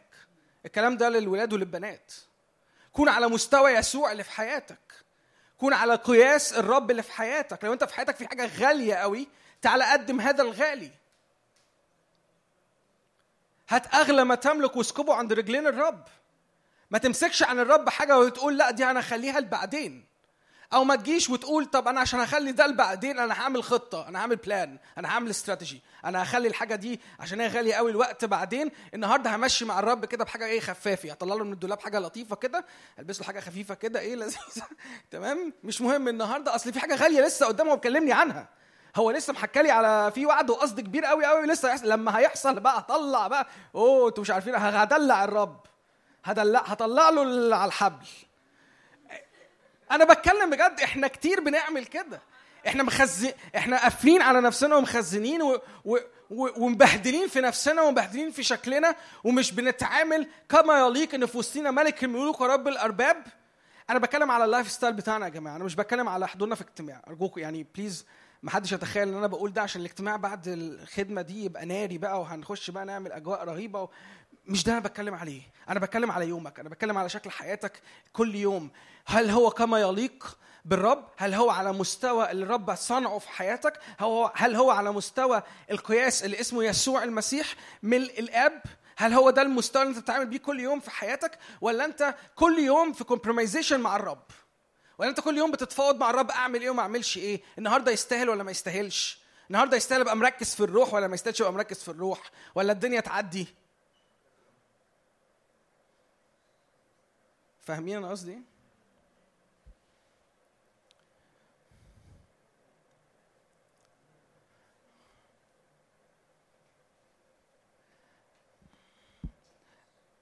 لو لو الخ... لو خدمتنا دي ولو ولو الوقت اللي بنقضيه مع بعض في كل يوم حد هنا بقى مسكن عشان الدنيا تعدي نفضها سيرة. مش مهم. مش مهم. عارفين مش مهم ليه؟ لأنه هنطلع تدين. إحنا ما بنعكها أكتر ما بن ما بنحلها. فأنت لو متوقع إنه هتيجي كل حد لحد تاخد حقنة آه، تنشيط. أنا آسف إني أقول لك بس أنت بتعك. وممكن تكون بتسمح بأجواءك. ما تجيش بأجواءك. وما, وما تقعدش في بيتك بأجواءك. وما تفتحش على سماوياتك. عك كل مرة تميز فيها يسوع قدم أغلى ما تملك. لا تمسك. يعني إيه لا تمسك؟ يعني ما ما ما تقفش في حاجة كده تحس إن هي أغلى من يسوع. ولو هي حتى غالية وأنت مقيمها قوي إن هي غالية أنا هستنى بقى the best occasion أنا هستنى بقى أحلى مناسبة عشان يبقى شكلها حلو يبقى شكلها شيك. ما يعني ما تتشيكش على الرب يعني. خليك بسيط خليك حقيقي. قدم أغلى ما عندك. ما تستناش تاخد لقطة في الروح.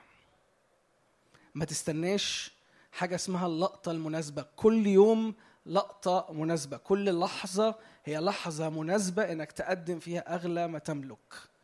صدقني كل لحظة أنت بتعيشها غالية في عمرك. ولو ما قدمتش فيها مجد وإكرام للرب أنت عمرك بيضيع و... و... وبتسيب مساحة لإبليس إنه يعمل كل حاجة تانية. لأنك ببساطة مش مفلتر. لأنك ببساطة مش سامح بال filtration الطبيعية ال organic. لما بتدي كرامة للرب بيحصل filtration organic في حياتك. كل حاجة ملهاش شكل وطعم بتموت. وكل حاجة من الرب تثبت كل مرة بتقدم كرامة للرب أنت بتسلك في النار. وأي حاجة تانية بتتحرق. كل مرة أنت بتقدم أغلى ما تملك ليسوع أنت ببساطة بتقول أنا أنا كل يوم بصير شبه يسوع أكتر. أنا عايز أكون شبه يسوع أكتر. أنا مش هسمح ان يعدي يوم في حياتي غير وأنا شبه يسوع أكتر. مش بس شبه يسوع. افهم الجملة. شبه يسوع أكتر. يعني كل يوم بتعلي المستوى اللي في حياتك أكتر. ده مش محتاج محفز ده مش محتاج تيجي تسمع وعظة ده مش محتاج أجواء روحية. الطبيعة اللي فيك هي طبيعة فاعلة فاعلة. يعني هي لوحدها منها فيها هي بتشتغل فيها dynamics already منها فيها آه، مش محتاجة charging فاهمين؟ مش محتاجة شحن. دي قوة منها فيها أنا مش عارف في الهندسة أنا مش راجل خالص ليه علاقة بال- بالهندسة بأي صورة من الصور أنا كنت أدبي بس أنا فاهم إن في حاجة داينامو ما أعرفش إيه بيعمل إيه بيشحن نفسه بنفسه. أنا مش عارف إيه ال term ممكن أي حد في هندسة يبقى يعني يقول الكلمة ويساعدني عليها بس أنتوا فاهمين أنا عايز أقول إيه.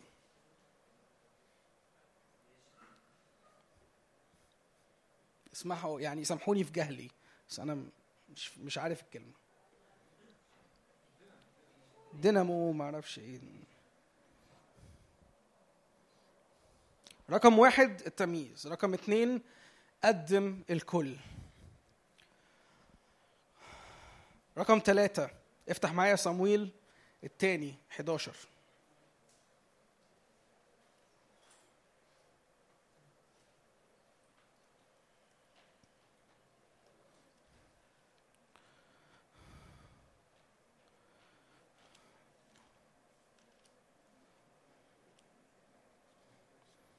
صموئيل الثاني.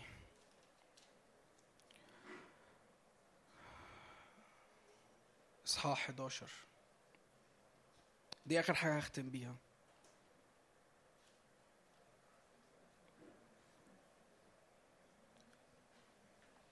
عدد واحد. ركزوا معايا ركزوا معايا. آخر حاجة وهقفل. وكان عند تمام السنة وفي وقت خروج الملوك. أن داود أرسل يؤاب وعبيده معه وجميع إسرائيل فأخربوا بني عمون وحصلوا ربا وأما داود أقام في أورشليم أنتوا معايا؟ أنتوا معايا صح؟ أنا هقراها تاني وكان عند تمام السنة في وقت خروج الملوك أن داود أرسل يؤاب وعبيده معه وجميع إسرائيل وخرجوا فأخربوا بني عمون وحصروه ربا وأما داود فأقام في أورشليم. النقطة دي لما بنيجي نوعظها كتير قوي بنوعظ النقطة دي في سياق برضو التوقيتات والتمييز وإنك تكون مدرك ال- الزمن و... بس أنا النهاردة عايز ألفت نظرك لبعد تاني ليها. وهو إنه ما توكلش حد عنك. يعني إيه ما توكلش حد عنك؟ يعني ما ينفعش يبقى الزمن جه إن حضرتك تخرج وتقوم بعت حد تاني.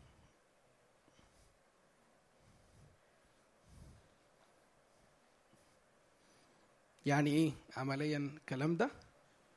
يعني ما تستناش مسحة حد تشيلك. ما تستناش رجل الله اللي هيصلي لك. ما تستناش إن حد يكون واقف مكانك في الثغر اللي أنت المفروض تقف فيه. لو سمحتوا. كفاية. حالة ال- ال- المسكنة حالة الشحاتة اللي إحنا فيها دي محتاجة تقف معلش أنا النهارده مش يعني جاي اشبشب لكم تقريبا بس يعني سامحوني يعني. أنتوا بتحبوني صح؟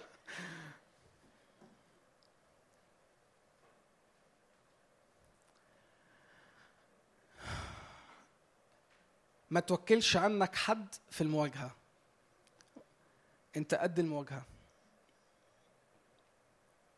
يسوع اللي فيك قد المواجهة.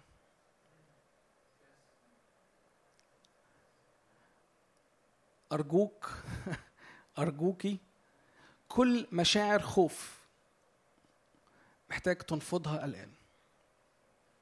كل مشاعر إنه الأمر كبير أكبر منك. كل مشاعر إنه الحلم بعيد.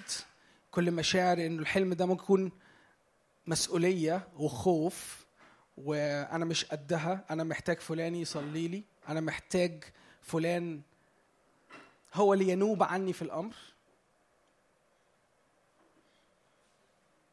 فتقرر إنه في زمن خروج الملوك حضرتك تقعد؟ متهيألي أنتوا عارفين النتيجة يعني اتوعظت مليون مرة. هذه الوعظة بتاعت داوود اللي في زمن خروج الملوك اللي قرر إنه يقعد. مش محتاج حتى أقرأ الآيات يعني هبقى بضيع وقت. لو قررت إن أتأمل في هذا الأمر. لكن أنا مش بكلم معاكم من بعد زمني. أنا خلاص اتكلمت معاكم في نقطة التمييز. أنا بتكلم معاك في نقطة الوكالة. لو سمحت ما توكلش عنك حد. ميراثك ليك أنت. ميراثك أنا مش هاخده عنك وأديهولك.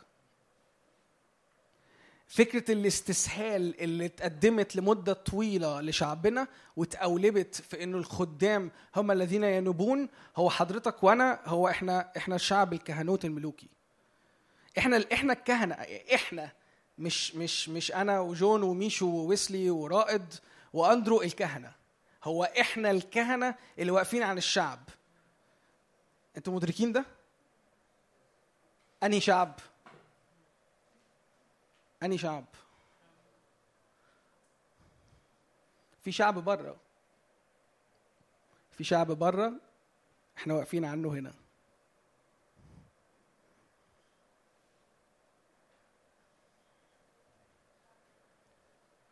في شعب بره مستني حد يقف عنه. لأن هو مش مدرك ومش عارف. تخيلوا بقى لما الفكرة دي تتسرسب لاولاد ربنا تبقى عاملة إزاي؟ هيبقى فاضل مين يقف؟ واحد في المية؟ ما أعتقدش. أعتقد إن الرقم لو الفكرة دي اتسلسلت وفضلت جوانا هيبقى اللي فاضل واقف 1.000 عد بقى كده في الآخر الآخر يعني زي ما أنت عايز ممكن 1 هم دول يعني اللي هيبقى واقفين.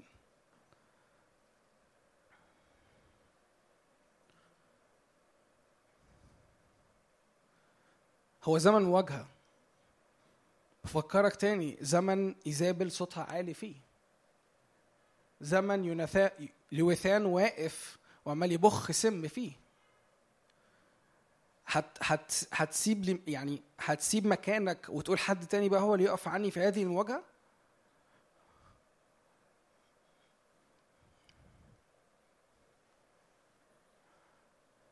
انت كأنك ببساطة بتضعف الجبهة الروحية في كل مرة بتختار ده.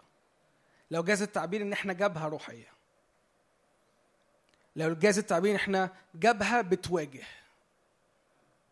كل مرة أنا وأنت بنختار إنه نقعد في البيت هم هيعملوا الموضوع perfect هم تمام هيخلصوا الدنيا هم هي... هيخلصوا المواجهه عني هم هيعدوا الزمن عني. أنتوا عارفين الفكرة دي؟ يعني أنا مش قادر أخرج في الزمن ده. في مؤتمر بس أنا مش قادر أنزل المؤتمر أصل مش قادر أروح أعمل شغل روحي. في خدمة الفلانية بتاعتي. يعني هي باسمي أنا. أنا اللي المفروض أت... أنا عارف إن الرب مكلفني إن أنا أتحرك فيها.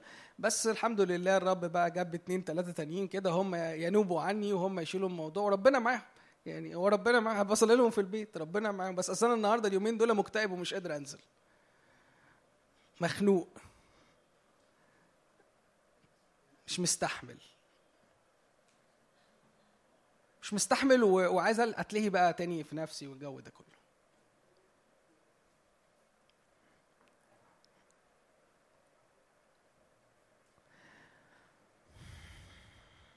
ده زمن خروجك ورا الرب لامتلاك ميراثك انت.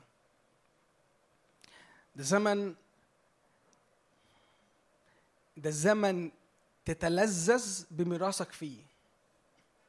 ده زمن كل مرة انت بتختار انك تكون وراء الرب انت بتمتلك بسهولة على حساب على حساب هذا الاسم اللي خارج أمامك. على حساب هذه القوة اللي خارجة أمامك على حساب أنه الرب القدير الخالق يخرج أمامك. ضابط الكون خالق الكل.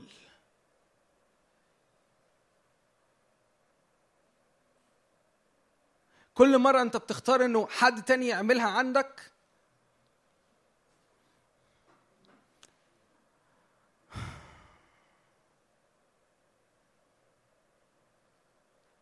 للأسف مش أنت بس اللي بتفقد كثير إحنا كلنا بنفقد كثير.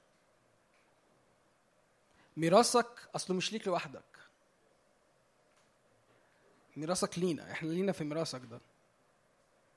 إحنا جسدك إحنا كنيسة الرب إحنا شعب الرب إحنا هذا الجيل. إحنا لينا في ميراث كل حد فيكم. وأنتم ليكم في ميراثنا. هو هو ميراث مشترك. هو حضرتك اللي بتقف عن ميراثك لكن أنا بورث مع ميراثك وأنت بتورث في ميراثي. حضرتك كل مرة بتختار إنه ما تخرجش وتمتلك ميراثك بتسيب مساحة لعدو الخير إنه يقلص المساحة الروحية المفتوحة فوق بلدنا. أنا بتنحت كتير النهاردة وقلبي وجعني. بس عايز عايز أحفزك وعايز أشجعك. عايزك تكون غيران على العمل الكامل اللي لينا النهارده مش بكرة. مش بكرة الصبح ولا الحد الجاي ولا المؤتمر اللي جاي في الأسبوع الجاي وما تست... يعني أنا عايزك من النهارده ممتلك لما بعد بداية السنة بكوارتر. حد فاهم أنا عايز أقول إيه؟ إيه؟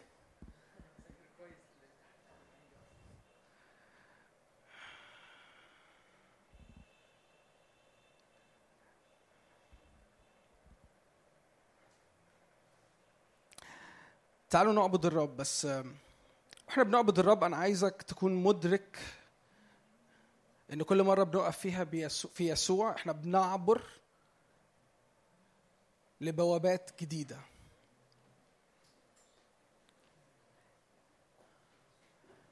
أنا عايزك تدرك النهارده والليلة دي إنه ليا وليك عبور مختلف. عبور أنت ما اختبرتوش قبل كده. عبور كامل. عبور لا يسترد. عبور ما يتفرغش مضمونه. عبور مليان فرح. فرح الرب قوتكم. تفرحون بيسوع. ما تيجوا تفرحوا أنتوا مانعين الفرحة ليه يا جدعان؟ أنتوا في إيه؟ قوموا قوموا قوموا. اتلسوعتوا كتير أنا عارف. قوموا.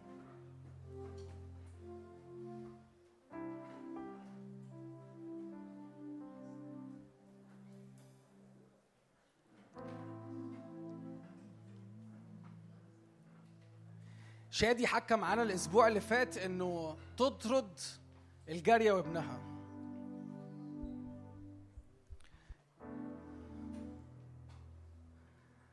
ببساطة شديدة وأنت في الوقت ده بتعبد الرب حط عينك على يسوع. صدقني يسوع بينفض البيت كله. يسوع جاي يكنس البيت كله. كل بيت محتاج كنس هيتكنس الليلة دي.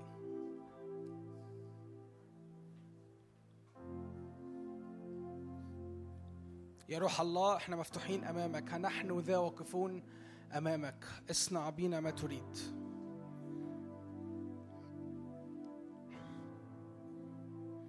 بولس أول حاجة لما قابل الرب في البرية قال له ماذا تريد أن تفعل بي؟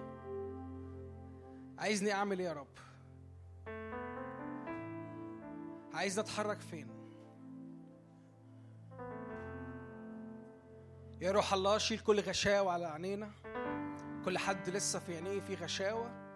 كل حد لسه في برقع على عينيه. شق يا رب كل حجاب. زلزل يا رب كل أراضي. ساكنة ثابتة بقالها سنين. كل أراضي ما تهزتش بقالها سنين. هز يا رب أراضينا هز يا رب أرواحنا هز يا رب نفسياتنا. You are shaking.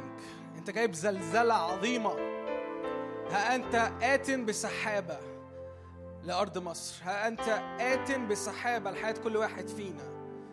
استقبل النهاردة سحابة الرب استقبل النهاردة الزلزلة القوية استقبل النهاردة البروق والرعود استقبل هذا المشهد السماوي. افتح عينيك على العرش لترى ما لابد أن يصير لأن الرب جاي النهاردة ينقش باسمك. كلمات جديدة جاي ينقش باسمك. يجدد الدعوة على حياتك جاي يجدد كل رجاء خاب كل ظن خاب في الرب. تعالوا يا أسرى الرجاء.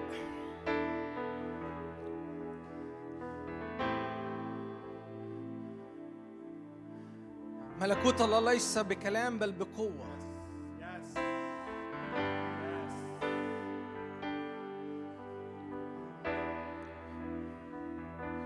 ونحن مقبلون على ملكوت لا يتزعزع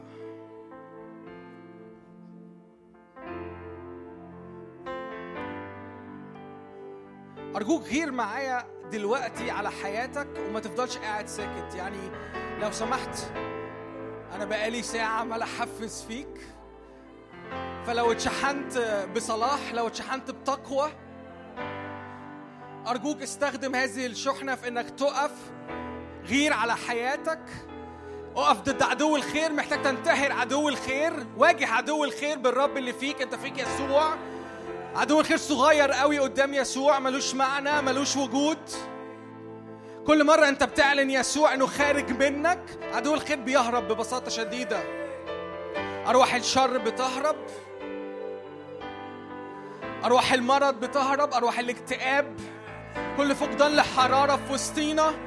هي شكري على ما بريكة السنتي كري على نكروتو شيفا إلى ما بريكة السنتي الأسد الغالب.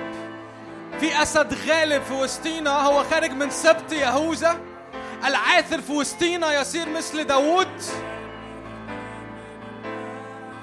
الرب بيقيم خيمة داوود الساقطة في وسطينا النهارده. كل كل كل ثغرات وكل خرب قديمة الرب بيصلحها جاي بروح إصلاح علينا. كل فساد. شكري على مبركة السنتكري على مبركة الشفا ملوش ريحة ملوش ريحة ريحة الفساد تهرب. ريحة الفساد تهرب الآن. في اسم الرب يسوع. في اسم الرب يسوع. أجواءنا مليانة بريحة الرب مليانة بريحة يسوع الزكية هللويا. الشكري يا لما يا رب بعلن قداسة على شعبك.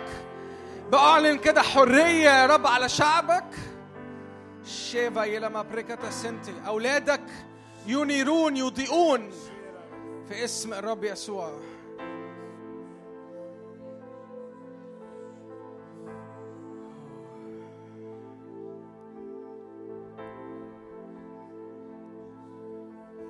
يسوع المسيح بموته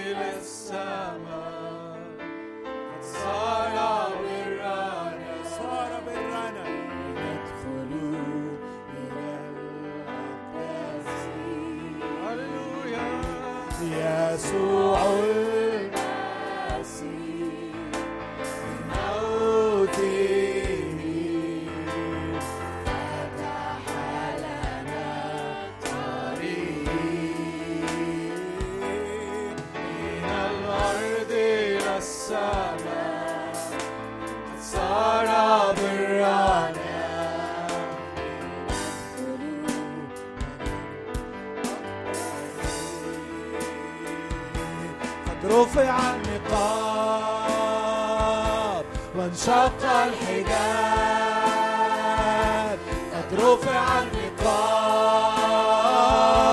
وانشق الحجاب لنعاين والكلام قد رفع النقاب. رفع النقاب. وانشق الحجاب.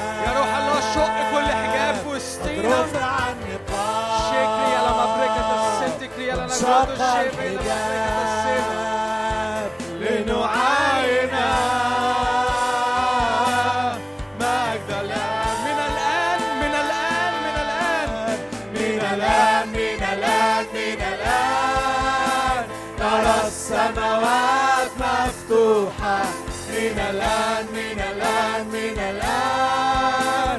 نرى السماوات مفتوحة. من الآن من الآن من الآن. نرى السماوات وملائكة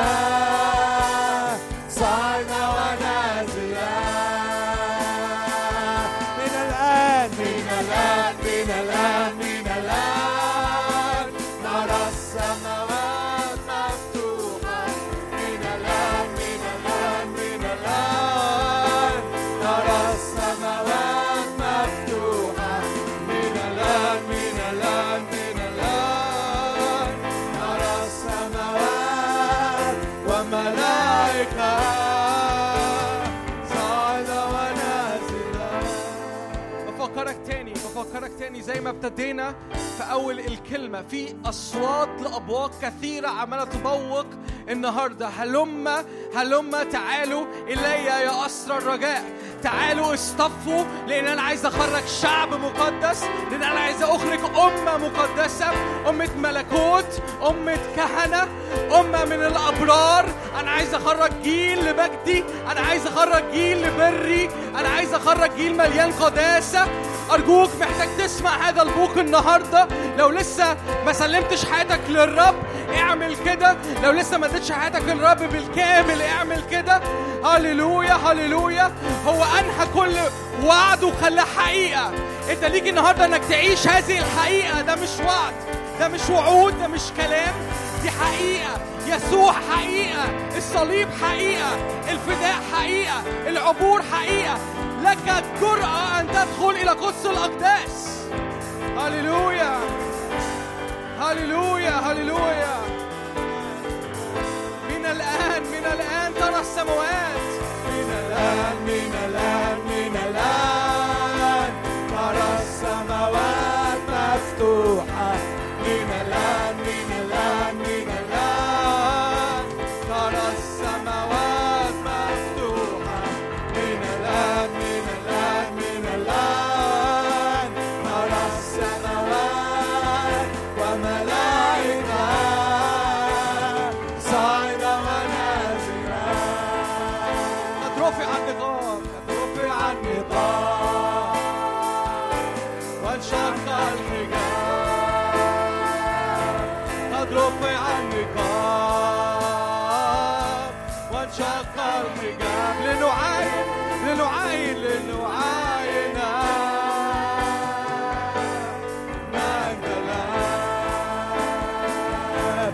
رفع النقاب وانشق الحجاب.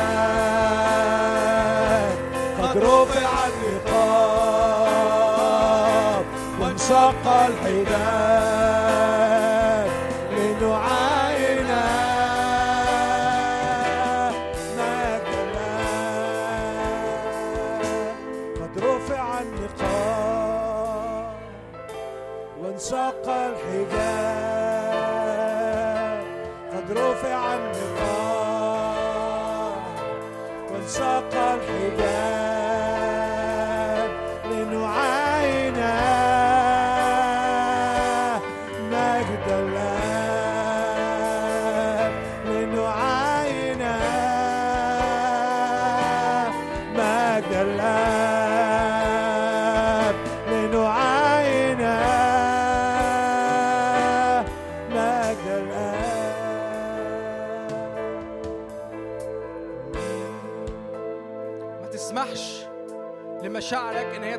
دلوقتي. يس لا تسمح لمشاعرك ان هي تحركك دلوقتي. لو أنت مشاعرك حاسس إن هي العالية دلوقتي محتاج تنزلها لتحت. اسمع صوت البوق وانضم لهذا النداء. انضم لهذا ال calling في calling في calling في صوت بوق كل مرة دلوقتي بتختار إنك تسمع مشاعرك. أنت ببساطة بتسمح لعدو الخير لوياثان إنه يبخ السم. أنت ببساطة بتسمح لإيزابل إن هي تفكرك بكلام قديم وكذب قديم وخطايا قديمة. وتقول لك هي دي حقيقتك. وتقول لك هو ده اللي أنت جاي منه.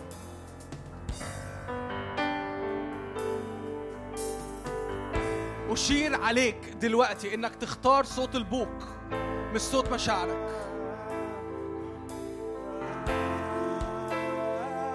انتحر إيزابل. انتحر إيزابل وأنبيائها. أقف ضد روح إيزابل اللي عايزة تقتل كل صوت نبوي على حياتك.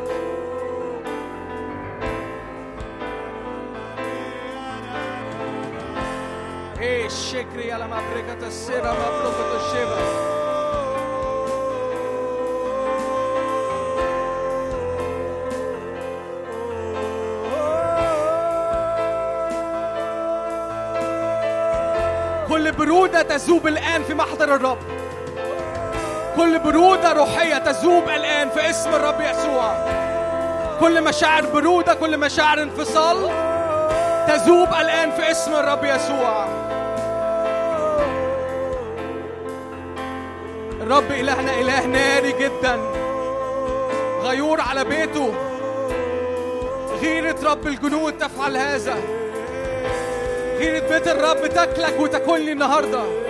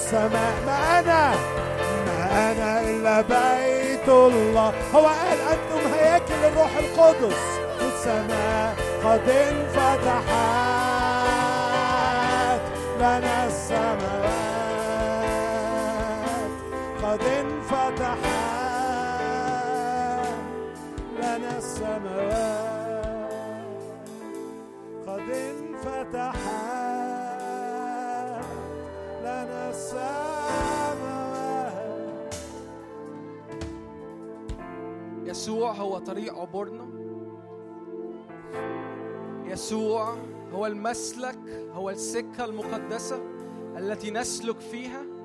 حتى الجهال لا يتوهوا في يسوع.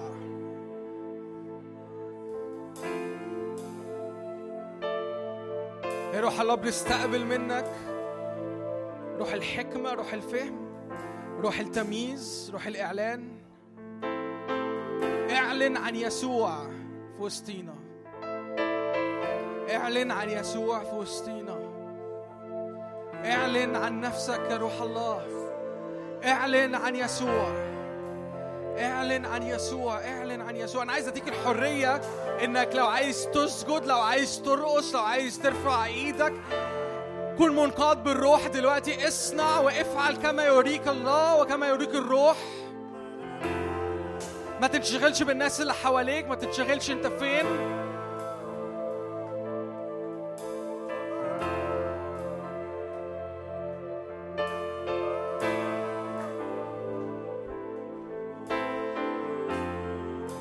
مميزين يسوع وحده.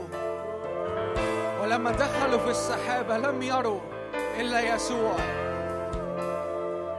روح الله بيشاور على الإبن والإبن بيشاور على الآب. لنا شركة الثالوث القدوس.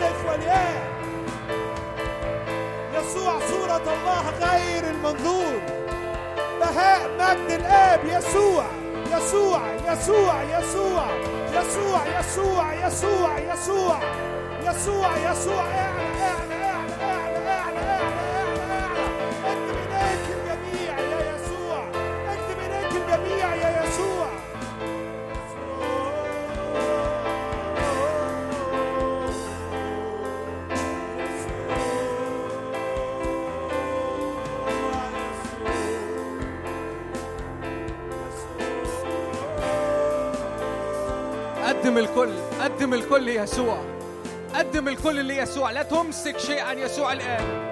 لا تمسك شيء عن يسوع الآن.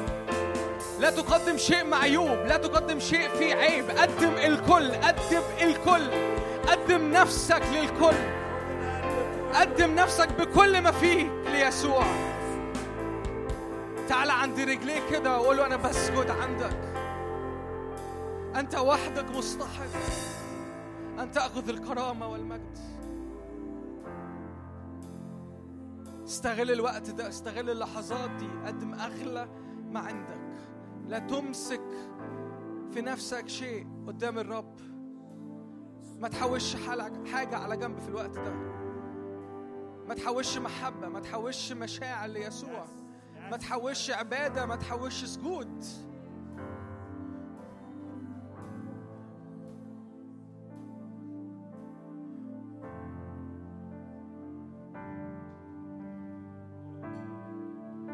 خش بجرأة.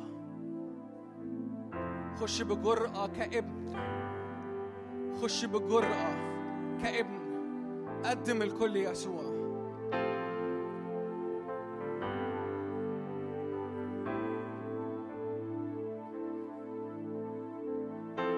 توب عن كل حالة تصالح انت كنت فيها مع كذب مع شكاية على حياتك.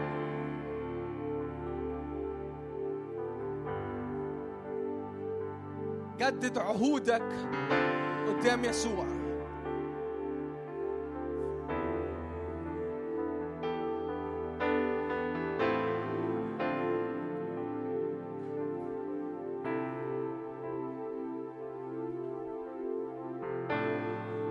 فينا ناس محتاجة تتعهد وتعيد تعهداتها قدام الرب. قدم الكل كل ما احسب الكل نفاية الآن.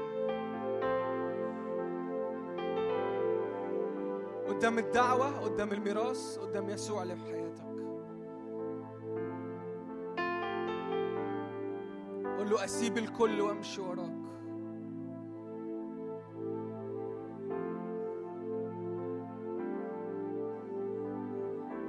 فينا ناس دلوقتي بتسيب حاجات.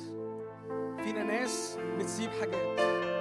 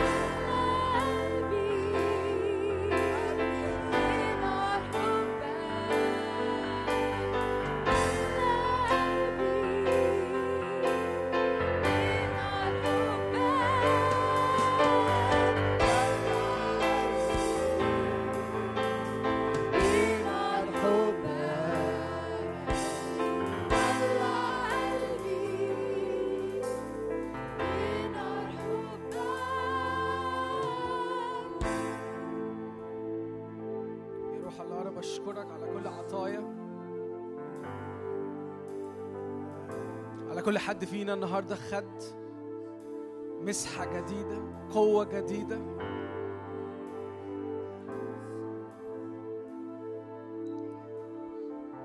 يا رب شكرا إنك بتجهزنا لموسم أفراح وموسم أعياد.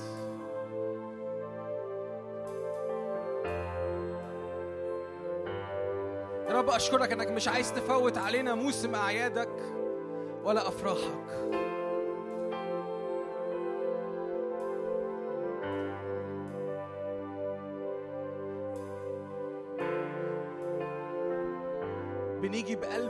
شكر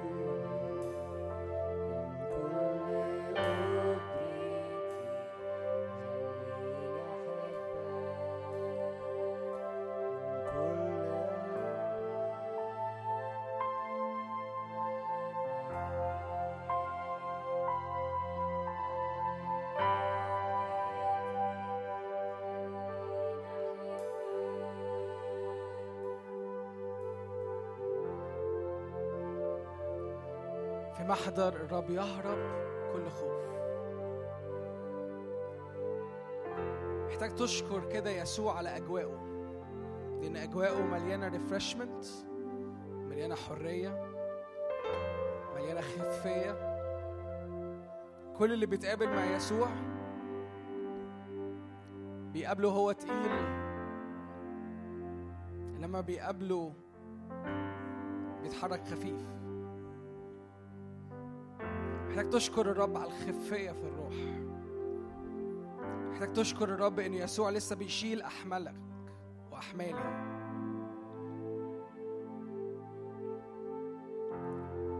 في ريفرشمنت في الأجواء في كل مرة أنت بتقابل فيها يسوع. استقبل هذا النهر. استقبل هذا النهر الآن نهر يسوع نهر الخارج من العرش. نهر يحمل قوة حياة.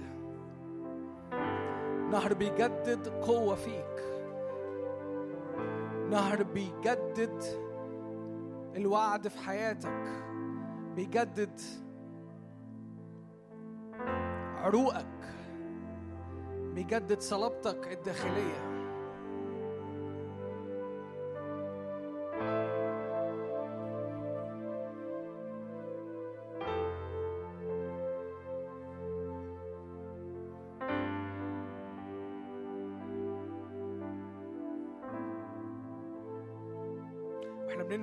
الاجتماع ده وإحنا بننهي الوقت ده أنا عايزك تقف معايا.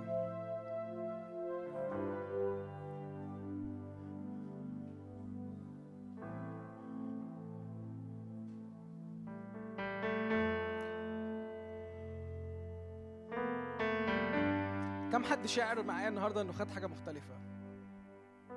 لو شاعر بكده ارفع ايديك. شجعني أنا شخصيا وارفع ايديك لو أنت شاعر بده. عايز اطلب منكم وإحنا بننهي الاجتماع ده انه نقدم ذبيحة شكر للرب. لأنه إحنا محتاجين نعمل ده للتذكرة. محتاجين نفكر نفسنا إحنا خدنا حاجة جديدة النهارده. خدنا بعد جديد في يسوع. أنا مش قصدي إنه نتحمس ونقفل الاجتماع وإحنا متحمسين وبنقدم ترنيمة حماسية أو بنعمل ترنيمة حماسية. لكن أنا شاعر في روحي إنه ده وقت وإحنا بنختم فيه الاجتماع نقف في روح الفرح. روح فرح لا يسلب منكم. قوة فرح لا تسلب منكم في أيامكم. قوة فرح تقدروا تكملوا بيها أيامكم اللي جاية ومواسمكم اللي جاية بنفس القوة. دي مش حاجة هتتسلب منك ومني النهاردة. دي حاجة مستمرة في يسوع. أمين. تيجوا نقدم شكر للرب. ممكن نسقف للرب.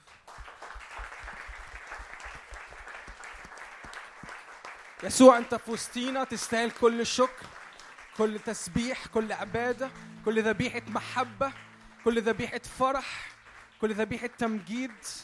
بنشكرك على كل عطايا أنت سكبتها علينا النهارده. ارفع إيدك كده وتنبأ معايا على كل عطية أنت خدتها النهارده على كل محبة جديدة اتجددت في حياتك على كل أفكار اتنزعت منك كل أفكار سواد كل أفكار ضلمة اتشالت منك.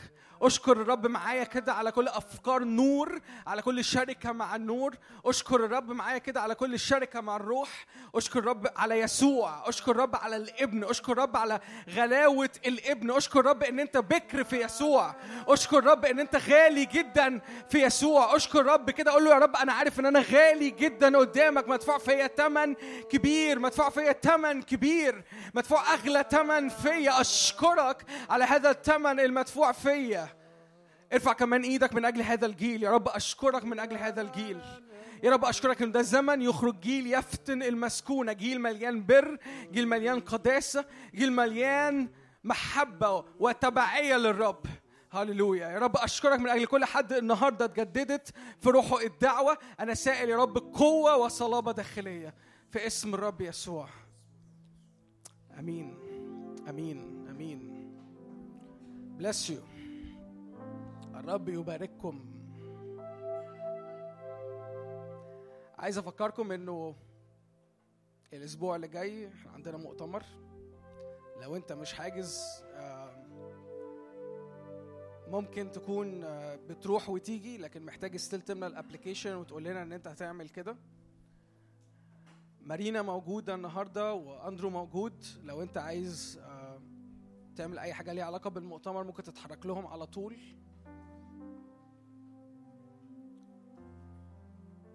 مالكم ساكتين كده ليه؟ في إيه يا جماعة؟ مالكم يا جماعة؟ في إيه؟ ممكن أطلب منكم آخر طلب؟ ممكن وأنتوا واقفين مع بعض النهارده في الوقت ده تقدموا بجد محبة مليانة يسوع لبعض؟ محبة مليانة قداسة لبعض؟ ممكن تبقوا بجد مدركين إنه وأنتوا واقفين مع بعض دلوقتي حتى لو أنتوا بتسلموا على بعض سلام بسيط سلام عادي؟ هو مليان محبة يسوع. اللي الرب بيعمله في وسطينا هو غالي قوي. واللي الرب بيخلقه في وسطينا هو مكان كلنا ننتمي ليه. المكان ده اسمه يسوع مش اجتماع Flames of Fire أمين؟ سامر ينفع أقول حاجة في الموضوع ده؟ آه ينفع. مش هوعظ ما تخافوش. بس آم، مرة زمان مش زمان قوي يعني من سنة ونص سنتين كده كنت في وقت قدام الرب و كنت عمال أقول يا رب أنا أنا بحب اعبدك قوي وبحب أكرمك قوي و... ودي أغلى حاجة عندي أعملها وعارف إن ده يعني ده اللي أنا المفروض أعمله طول عمري. بعدين قلت له يا رب أنا نفسي أكرمك قوي أكتر كتير قوي قول لي أكرمك إزاي للآخر خالص؟ يعني قول لي إزاي ادي لك كل الإكرام. اتخضيت قوي من الرد الفعل. يعني كنت مستني ربنا يقول لي نعمل حفلات مش عارف شكلها إيه ولا نلم الناس فين ولا مش عارف إيه حاجات كده. بعدين ربنا قال لي عايز تكرمني بجد؟ قلت له يا رب عايز أكرمك بجد. قال لي اكرم ولادي. قال لي اكرم ولادي. عايز تكرمني بجد؟ اكرم ولادي. قال لي انت انت أب وعندك عيال أكتر حاجة بتفرح قلبك إن الناس تقول على عيالك إن هم حلوين. صح؟ مفيش أبهات كتير هنا. بس الأبهات اللي هنا هيفهموني. بالظبط كده. أحلى حاجة في الدنيا أسمعها إنه حد يجي يقول على دانيال أو ليلي إنه شاطر أو إنه كويس أو إنه لذيذ أو إنه محب أو إنه بيساعد أو إنه أحلى حاجة في الدنيا. فاوعوا تستهينوا بالأوقات دي. اوعى تستهين بحضن مليان محبة. اوعى تستهين بكلمة حلوة لحد عن حاجة هو عملها أو عن حاجة فيه. اوعى تستهين بسؤال عن شخص. لأنك بتكرم الآب. أنت مش بس حاجة لذيذة مش بس حاجة مشجعة مش بس لطيف قوي إن إحنا نبقى عيلة مع بعض. ده كله حقيقي يعني ده كله حقيقي ومش قليل خالص.